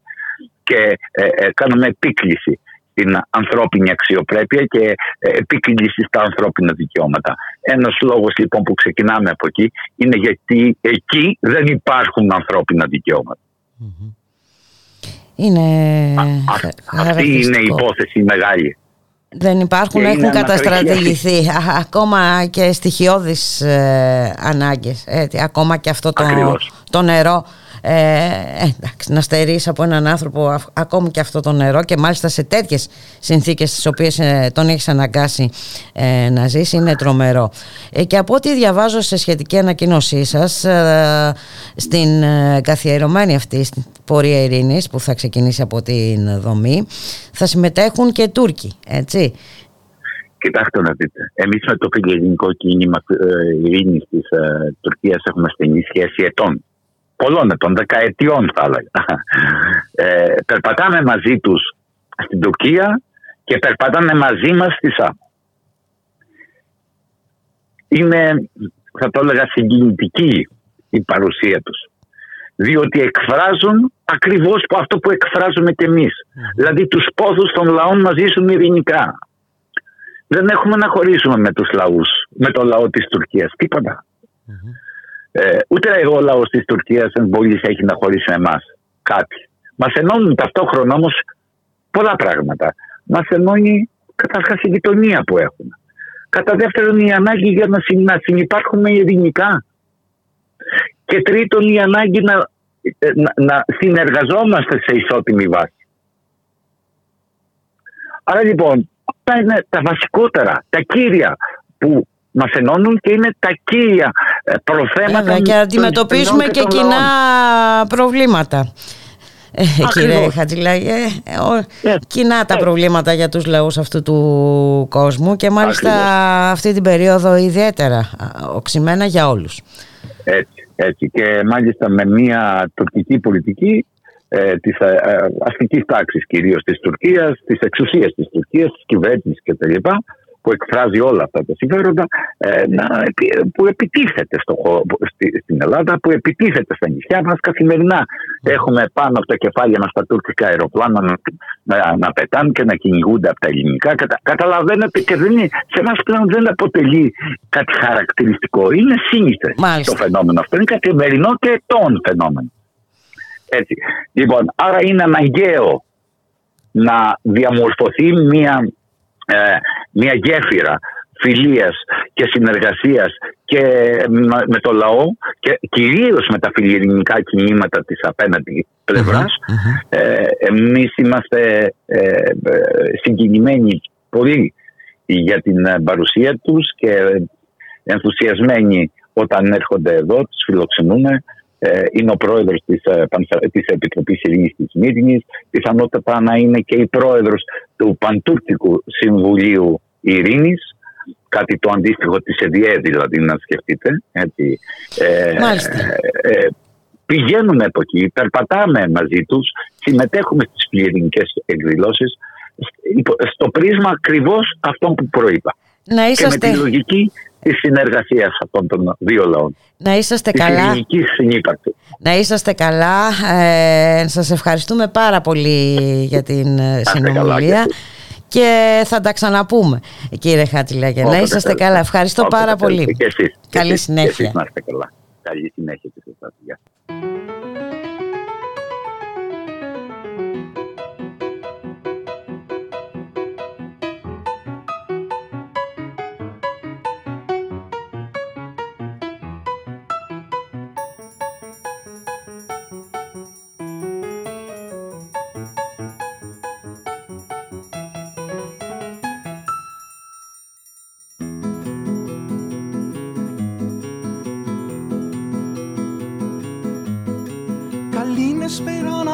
περανάρχοντες κι αν είναι ορισμός σας. Του χατζηδακί βάσανα θα πω στα αργοντικό σας. Με του μαγιού τις ευωδιές του φθινόμορου τα άνθη Γεννήθηκε, μεγάλωσε και σπούδασε στη Ξάνθη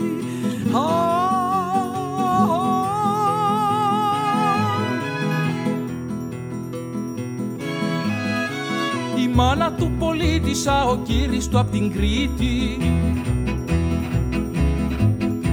Τον Καζαμία διάβαζε και τον ονειροκρίτη Από μικρό στα γράμματα του φέρναν αηδία.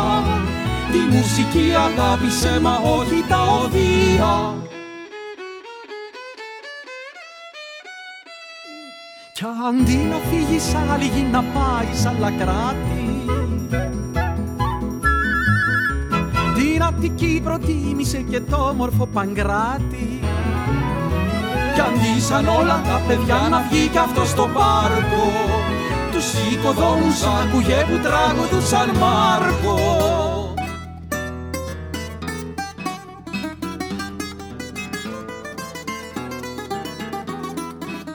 Καλήνες πέραν άρχοντες κι ακούστε παρακάτω Ως άλλοι βγαίνουν στον αφρό κι άλλοι κολλάν στον πάτο. Με τα χειρόγραφα σωρό τις μελωδίες μάτσο Βρήκε έναν τύπο φλοσιρό που τον έλεγαν κάτσο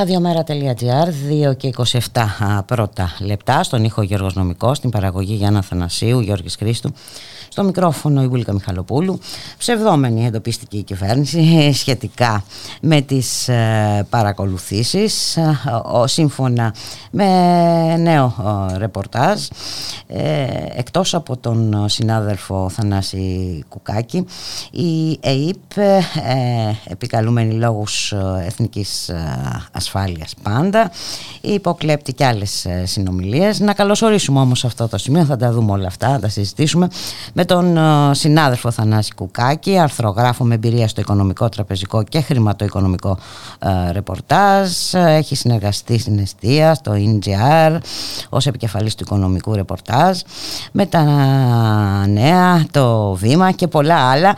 Γεια σου Θανάση, θα μιλάμε στον ελληνικό, ε; Ναι, βεβαίως. Ε, Καλό μεσημέρι. Την όμορφη παρέα. Καλό μεσημέρι. Λοιπόν, ε, έχει σημασία να δούμε λίγο ε, αυτή την υπόθεση ε, και η, οποία βέβαια αποκαλύφθηκε χάρη στις δικές σου κινήσεις έτσι, και στην δική σου επιμονή. Ε, ναι, πράγματι.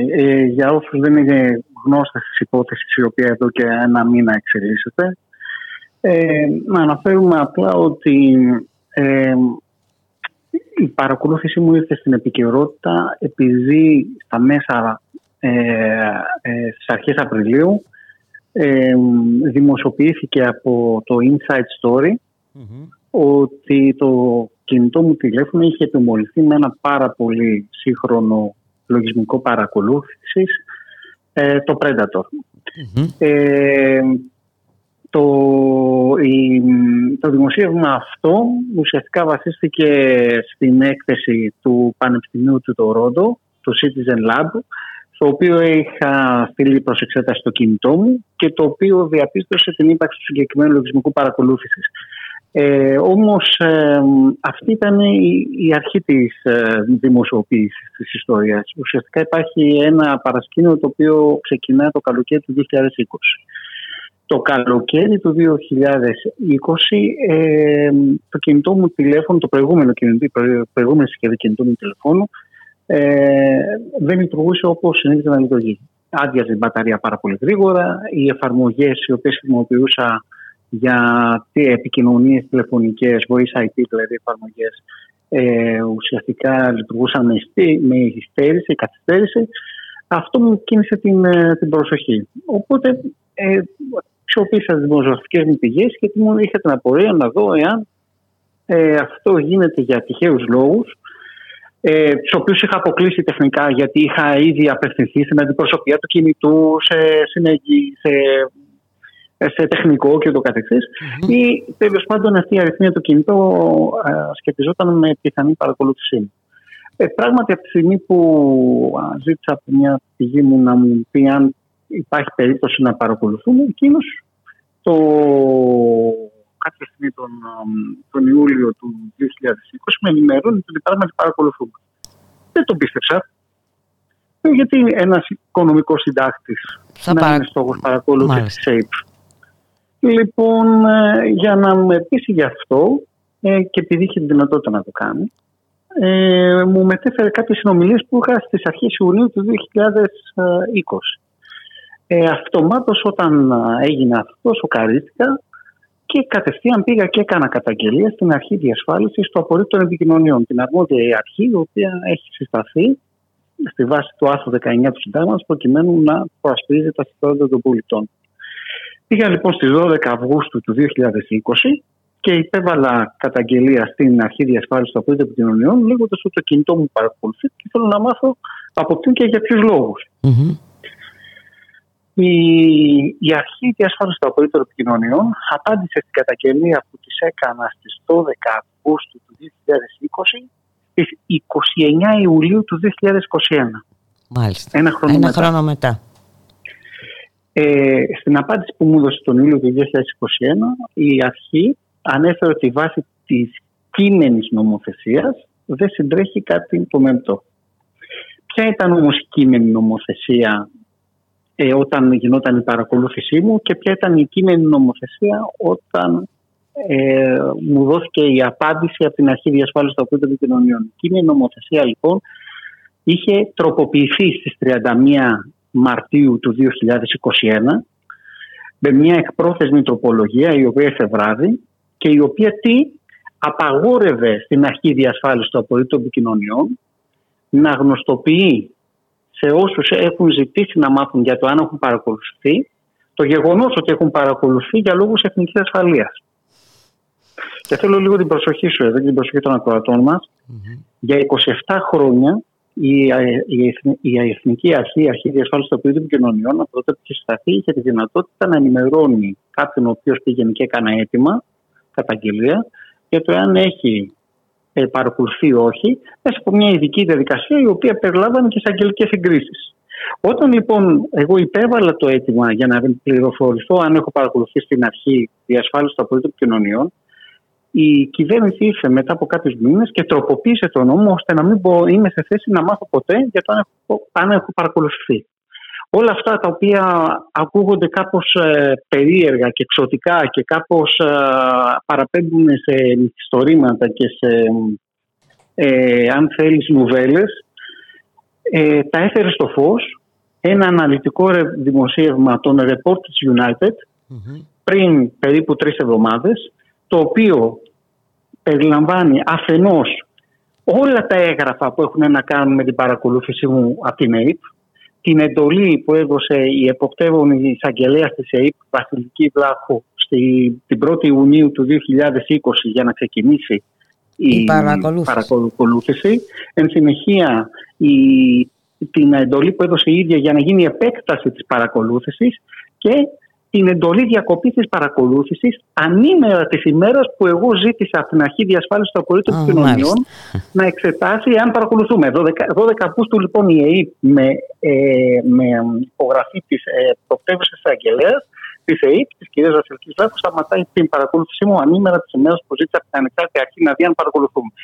Ε, δηλαδή θέλω να πω το εξής, ότι ε, ήρθε το δημοσιογραφικό ρεπορτάζ για καλή μου τύχη και τεκμηριώσε με έγγραφα όλα αυτά τα οποία δεν θα, δεν θα μπορούσα να είμαι σε θέση να μάθω. Γιατί, Γιατί η κυβέρνηση στο τέλος του Μαρτίου του 2021 τροποποίησε αυτή την τον τροπολογία. νόμο της Μάλιστα. αρχής απαγορεύοντας σε μένα και σε όλους τους άλλους πολίτες να ενημερώνονται για το αν έχουν παρακολουθεί για λόγους εθνικής ασφαλείας. Με το που το, απλά να αναφέρω ότι χρονικά το δημοσίευμα του Inside Story που, ανα, που αποκάλυπτε την παρακολούθησή μου με το λογισμικό παρακολούθησης Predator είχε προηγηθεί κάποιες ημέρες του ρεπορτάζ στο Reporters United. Βέβαια τα, τα, τα, τα γεγονότα που περιγράφει το ρεπορτάζ των Reporters United είχαν προηγηθεί της παρακολούθησή μου με το Predator. Η AIP με παρακολουθούσε το καλοκαίρι του 2020 με τον επίσημο τρόπο και εν συνεχεία βρέθηκα να παρακολουθούμε το καλοκαίρι του 2021 μέσω του λογισμικού Predator. Η κυβέρνηση λοιπόν όταν αποκαλύφθηκαν όλα αυτά τα δημοσιεύματα είπε εξ αρχής ε, στάθηκε πίσω από τη γραμμή ότι η, ε, όταν, ε, συγγνώμη, για να είμαστε ακριβείς, όταν αποκαλύπτεται λοιπόν το γεγονός ότι έχω παρακολουθεί με αυτό το high-tech λογισμικό παρακολούθηση, το Predator, και μάλιστα αυτό τεκμηριώνεται από την ίδια την έρευνα και τα στοιχεία που έχω ήδη, παρα, έχω ήδη εισφέρει στις αρχές του έγκριτου Citizen Lab του Πανεπιστημίου του Τορόντου, με όλη τη μεθοδολογία προκειμένου και οι ελληνικές αρχές να είναι σε θέση να το εντοπίσουν, εάν και εφόσον χρειαστεί, να το τονίσω και αυτό. Όταν λοιπόν αποκαλύπτεται αυτή η πρώτη παρακολούθηση στις αρχές του Απριλίου, η κυβέρνηση κατευθείαν λέει, χωρίς να έχει προηγηθεί καμία απολύτως έρευνα και καμία, χωρίς και να έχει επιληφθεί της υπόθεσης καμία ε, αρχή. Ε, γιατί μόλις είχα ενημερώσει εγώ με, με, με νεότερη καταγγελία μου την αρχή διασφάλιση των επικοινωνιών. Η κυβέρνηση έρχεται και λέει ότι η παρακολούθηση μου με το Predator έγινε από ιδιώτη. Η... Ένας ιδιώτης που θα είχε λόγο. Ε, ένα σύστημα το οποίο κοστίζει πολλά εκατομμύρια. Ναι, ναι, ναι, να, ναι, να πάρει ένας, αυτό το σύστημα για να παρακολουθεί εσένα, ας πούμε, έναν οικονομικό συντάκτη. Ακριβώς. Mm. Όμως αυτό το αφήγημα της κυβέρνησης εξέπεσε, ε, εξέπεσε, ε, κατέπεσε, συγγνώμη, μόλις mm. ε, προημερών. Γιατί; Γιατί την προηγούμενη Παρασκευή, την Παρασκευή που μας πέρασε, η Google έβγαλε ένα αναλυτικό report με το οποίο προειδοποιεί τους χρήστες της ότι το λογισμικό παρακολούθησης Predator της εταιρείας iTrox έχει αγοραστεί από έχει... κρατικούς φορείς ε, στην Ελλάδα Μάλιστα. μεταξύ άλλων. Εντάξει. Οπότε τι σημαίνει αυτό, σημαίνει ότι έχουμε επιβεβαιώσεις από πολλαπλές ε, πηγές πια και από το Πανεπιστήμιο του Τορόντο και από την Google και βεβαίως εξ αρχής ε, επιμολυσμένε, ε, ε, μάλλον ιστοσελίδες οι οποίες είχαν δημιουργηθεί για να επιμολύνουν με Predator ε, Έλληνες είχαν βρεθεί και από τη ΜΕΤΑ, το Facebook, η οποία έχει βγάλει και αυτή σχετική έκθεση. Οπότε έχουμε λοιπόν μια τριπλή προειδοποίηση και τριπλή αναγνώριση το τι έχει ακριβώς συμβεί με το Predator στην ελλαδα και, και οι τρεις φορείς ε, κατονομάζουν ε, ως χρήστες της, ε, πιθανώς χρήστες της, ε, του Predator ε, κρατικούς φορείς. Ε, διότι ε, τώρα η κυβέρνηση εξακολουθεί να το αρνείται ε, και δεν αρνείται την πρώτη μου παρακολούθηση, αλλά αρνείται τη δεύτερη παρακολούθηση. Τώρα είμαστε λοιπόν σε μια διαδικασία που ε, ήδη ε, έχει επιληφθεί της υπόθεσης της εισαγγελέα, την οποία θα ενημερώσω. Mm-hmm. Και εγώ ήμουν τις επόμενες ημέρες μαζί με τον δικηγόρο μου, τον Ζαχαρία Κεφέ, να υποβάλουμε τις ε, μηνύσεις ε, κατά γνώστων ε, γιατί ε, δεν γνωρίζουμε κατά πόσο η εισαγγελική εντολή που έχει δοθεί για διερεύνηση υπόθεσης καλύπτει όλες τις πτυχέ της υπόθεσης. Και εμείς θέλουμε τουλάχιστον μέσα από την μήνυση να διασφαλίσουμε ότι θα καλύπτονται όλες τι πτυχές της Αυτό έχει να κάνει λοιπόν με το αμυγός με το κομμάτι της παρακολούθησης. Και για να μην κουράζουμε άλλο, ε, αυτό το οποίο είναι το πιο σημαντικό για μένα ε, και με αφορά περισσότερο γιατί θεωρώ ότι αυτό είναι το θεσμικό ατόπιμα της κυβέρνησης στο μέγιστο βαθμό. Mm-hmm. Η κυβέρνηση στο τέλος του, 2000, ε, του Μαρτίου του 2021 νομοθέτησε ad hoc για να μην Για να μην μπορεί ναι, εσύ και κατά συνέπεια και όποιος ναι, άλλος. Οποιοδήποτε λοιπόν έκανε, έκανε ένα αίτημα στην αρχή για να ενημερώσει. Αυτό λοιπόν θεωρώ ότι είναι το μεγαλύτερο ατόπιμα της κυβέρνησης μεταξύ άλλων ε, και ότι αυτό το θέμα θα πρέπει πια να πάει στο Ευρωπαϊκό και θεωρούμε ότι υπάρχει νομική βάση για μια τάχιστη διευθέτηση του ζητήματος στο επίπεδο του Ευρωπαϊκού Δικαστηρίου Ανθρωπίνων Δικαιωμάτων.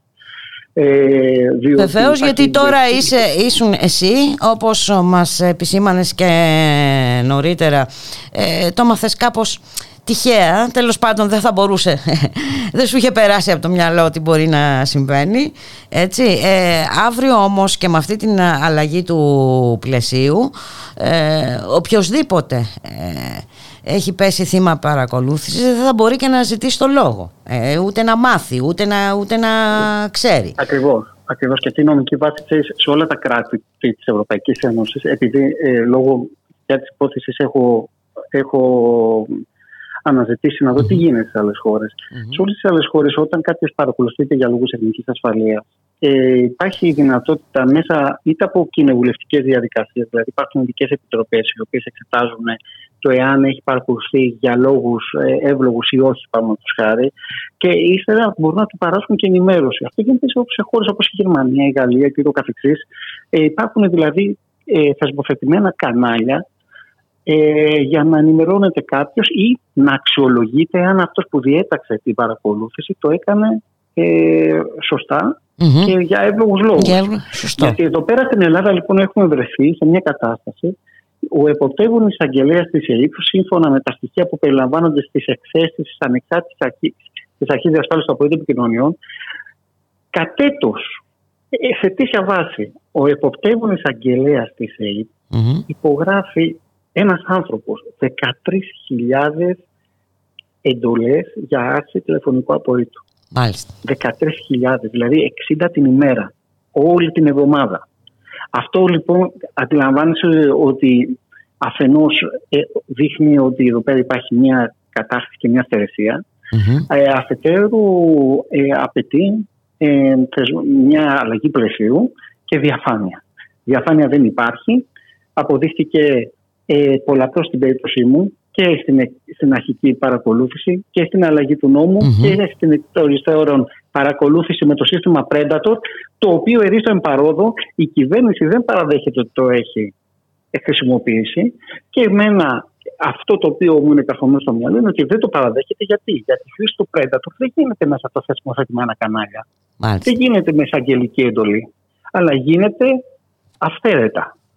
Λοιπόν, οπότε, εάν αποδειχθεί ότι η κυβέρνηση έχει με οποιοδήποτε τρόπο προμηθευτεί το Predator, αυτό το οποίο κάλλιστα θα πρέπει να απαντήσει σε ακριβώς αμέσω ε, στάδιο είναι πώς εξοδοτήθηκαν αυτοί οι οποίοι χειρίστηκαν το σύστημα προκειμένου να κάνουν τις παρακολουθήσεις τη δική μου και οποιοδήποτε άλλο. Mm-hmm. Όταν μου λες ότι δίνονται καθημερινά ναι, αλλά αυτό γίνεται μέσα από τα θεσμοθετημένα κανάλια. Δηλαδή, η εισαγγελέα υπογράφει και πηγαίνει και, και, ανοίγει. Και αυτό είναι δεικτικό. Ε, δηλαδή. Wind και ούτω ναι, ναι, ναι, ναι, ναι, Είναι άλλο το να έχεις ένα λογισμικό που μπορείς να τιμωρήσει με ένα SMS, ένα κινητό και να έχεις πλήρη πρόσβαση στην τηλεφωνική συσκευή αυτό που παρακολουθείς χωρίς να χωρίς υπάρχει, να υπάρχει εντολή κτλ. Αυθαίρετα δηλαδή αποφασίζεις ποιον θέλεις να παρακολουθείτε ή όχι. Ακριβώς. Και αυτό το οποίο έχει σημασία και αποδεικνύεται κάλλιστα το υλικό που ήρθε στη δημοσιότητα την προηγούμενη Παρασκευή είναι ότι το δικό μου κινητό είναι ένα iPhone. Ε, το δικό μου κινητό δεν ε, επίπτει στην κατηγορία των κινητών που, για τα οποία έβγαλε προειδοποίηση η Google. Γιατί η Google μίλησε για την παρακολούθηση κινητών Android με Predator στην Ελλάδα μέσω ε, του συγκεκριμένου λογισμικού Θέλω να πω δηλαδή ότι έχουν εντοπιστεί λοιπόν από τους κολοσσούς αυτές τις εταιρείες, ε, οι περιπτώσεις οι οποίες δεν είναι ε, οι οποίες ε, δεν σχετίζονται με τη δική μου, είναι ανεξάρτητες περιπτώσεις κινητών Android, άλλη τεχνολογία, ε, οι οποίες τα οποία έχουν επιμονηθεί και αυτά με το λογισμικό.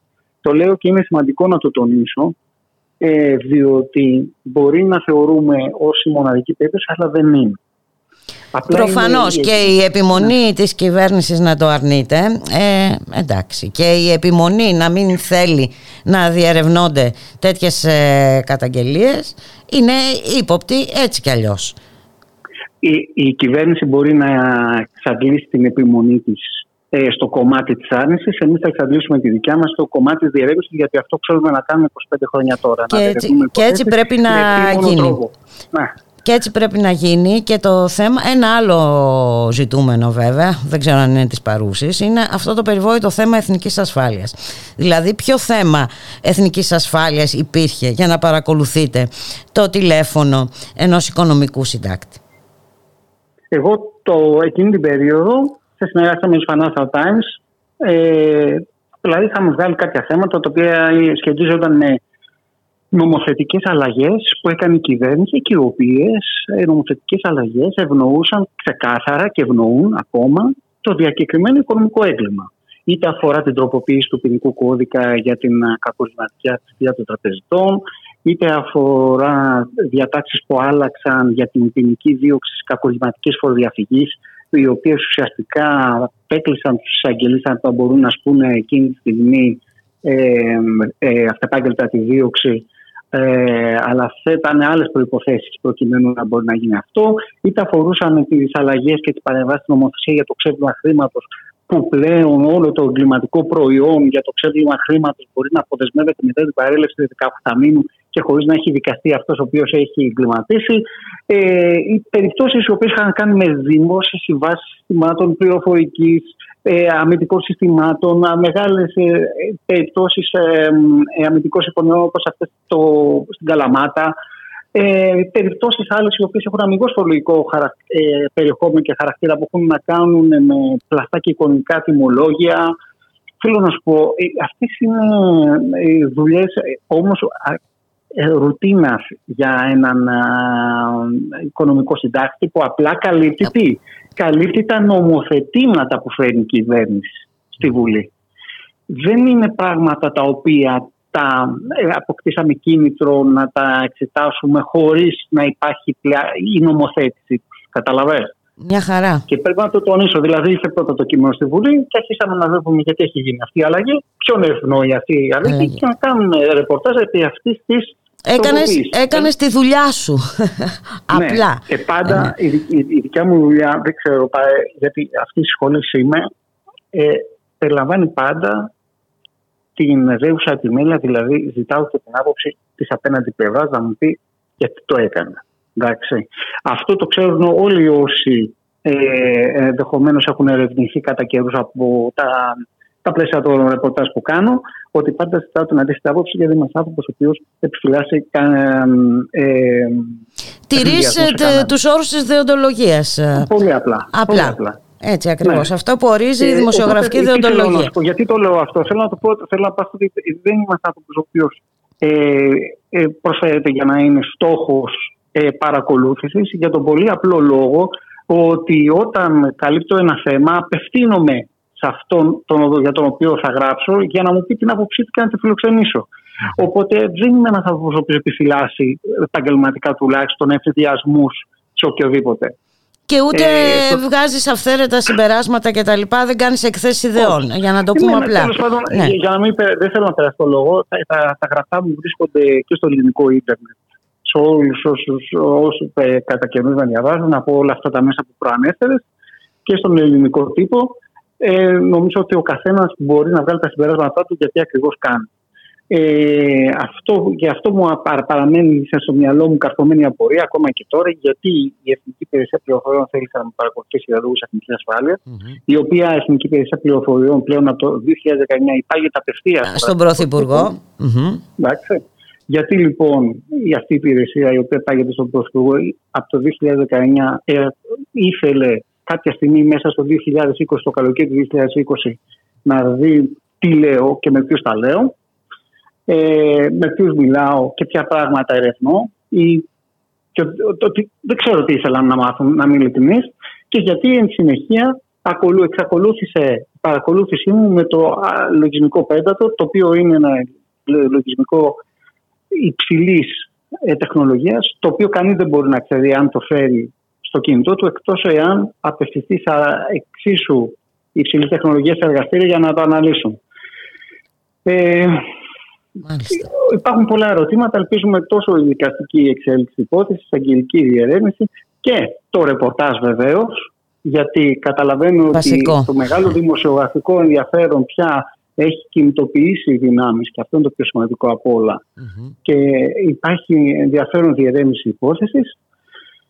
Ε, βλέπω και κάποιες αντιδράσεις οι οποίες ε, προέρχονται από περιφερειακούς ε, που με στεναχωρούν η αλήθεια είναι σε προσωπικό επίπεδο αλλά δεν μπορώ να κάνω κάτι γι' αυτό γιατί αυτή η εξέλιξη της υπόθεσης σίγουρα ε, δημιουργεί και φαντασιώσεις. Ναι, εντάξει, αλλά και ενδεχομένως ε, μπορεί να ενοχλεί κάποιους, αλλά αυτό δεν έχει να κάνει με αυτό που πρέπει να κάνεις και εσύ και, ναι. και όλοι οι υπόλοιποι, έτσι, γιατί μην όλους μας αφορά. μην το λέτε, διότι όταν δεν είσαι συνηθισμένος σε, σε επιθέσεις προσωπικού ή σε να, να γίνεις σε αντικείμενο μυστευμάτων και, και ιστοριών της Χαλιμάς, παραμεθιών της Χαλιμάς, ε, σε ενοχλείς σε προσωπικό επίπεδος. Σου εύχομαι να μην σου συμβεί ποτέ.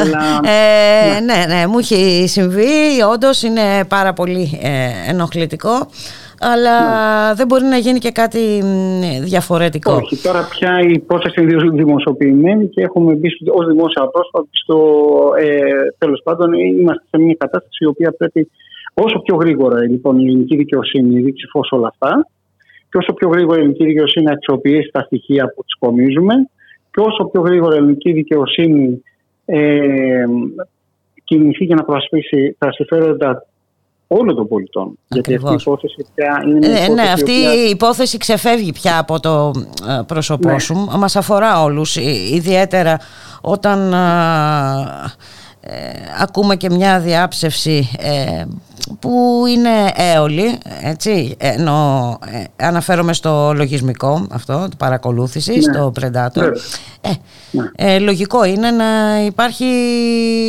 ανησυχία Λοιπόν, όσο πιο γρήγορα η δικαιοσύνη κάνει τη δουλειά της, νομίζω τόσο πιο γρήγορα θα, θα τελειώσει και αυτή η ιστορία για μένα. Μπορούσα τουλάχιστον να επικεντρωθώ αμυγός στα δημοσιογραφικά μου καθήκοντα και στην εργασία μου και στην οικογένειά μου, χωρίς να μην έχω ξέρεις, από πάνω μου όλες αυτές τις.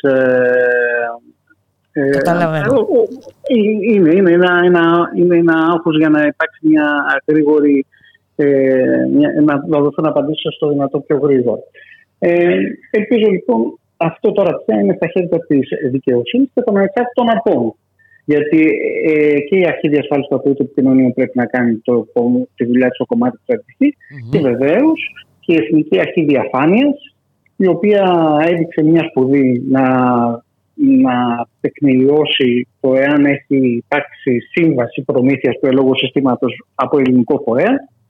Έχει τροφοδοτηθεί και η αρμόδια αυτή αρχή με στοιχεία Εάν τα αξιοποιήσει και αν το κάνει με επαγγελματισμό και, και δείξει προσήλωση, νομίζω ότι μπορούμε να βρούμε πολλά πράγματα. Ναι, το, και το θέμα είναι να προχωρήσει όπως πρέπει η υπόθεση. Ε, εύχομαι σε ό,τι σε αφορά ε, να ολοκληρωθεί γρήγορα η διαδικασία αλλά μετά έχουμε και συνέχεια για όλους μας ε, τους υπόλοιπους έτσι. γιατί εάν ε, υπήρχε επίκληση εθνικής ασφάλειας για την παρακολούθηση τη δική σου ως οικονομικού συντάκτη. Ε, καταλαβαίνουμε λοιπόν πόσο εύκολο είναι να ισχύσει και για κάποιον άλλον. Γι' αυτό είναι πάρα πολύ σημαντικό ε, τα κόμματα της αντιπολίτευσης να σταθούν στο ζήτημα της τροποποίησης του νόμου της ΑΔΕ όπως έγινε με μια υπόθεση με τροπολογία ε, λίγο πριν τα μεσάνυχτα ε, του Μαρτίου του 2021, μιας μέρα του Μαρτίου του 2021, δεν θυμάμαι ακριβώ τι να τώρα. Ε, πρέπει λοιπόν τα κόμματα της αντιπολίτευσης να ζητήσουν να ανασταθεί αυτή η νομοθέτηση, να υπάρξουν και να υπάρξουν, να σπίσουν τα κόμματα στην συνεννόηση δικλείδε της ασφαλείας, ώστε ο κόσμος να μπορεί να πληροφορηθεί εάν αφαίρετα παρακολουθήθηκε για λόγους εθνικής ασφαλείας ή αν όχι, και να είναι ξεκάθαρο το πότε αποτέλεσε στόχο παρακολούθησης εύλογα, διότι έπρεπε να παρακολουθεί και πότε όχι. Και να μπει και μια, ένα τέλος αυτή τη φάμπρικα των 60 ε, υπογραφούν την ημέρα για συνακροάσεις που δεν έχει προηγούμενο σε ευρωπαϊκό επίπεδο. Και εντάξει, ε, διότι με αυτούς τους ρυθμούς, πολύ απλά μέσα σε ένα βάθος δεκαετίας θα έχει παρακολουθεί. Θα είμαστε όλοι υπό παρακολούθηση. Ε, μα έλεγχο το δυνάμει, είναι δυνατό. Ναι, ναι. Έτσι ακριβώς είναι. Ε, Θανάση Κουκάκη, να σε ευχαριστήσουμε πάρα πολύ για την συνομιλία. Εγώ ευχαριστώ και το χρόνο που μου Ευχαριστούμε πάρα πολύ. Καλή συνέχεια. Καλό απόγευμα.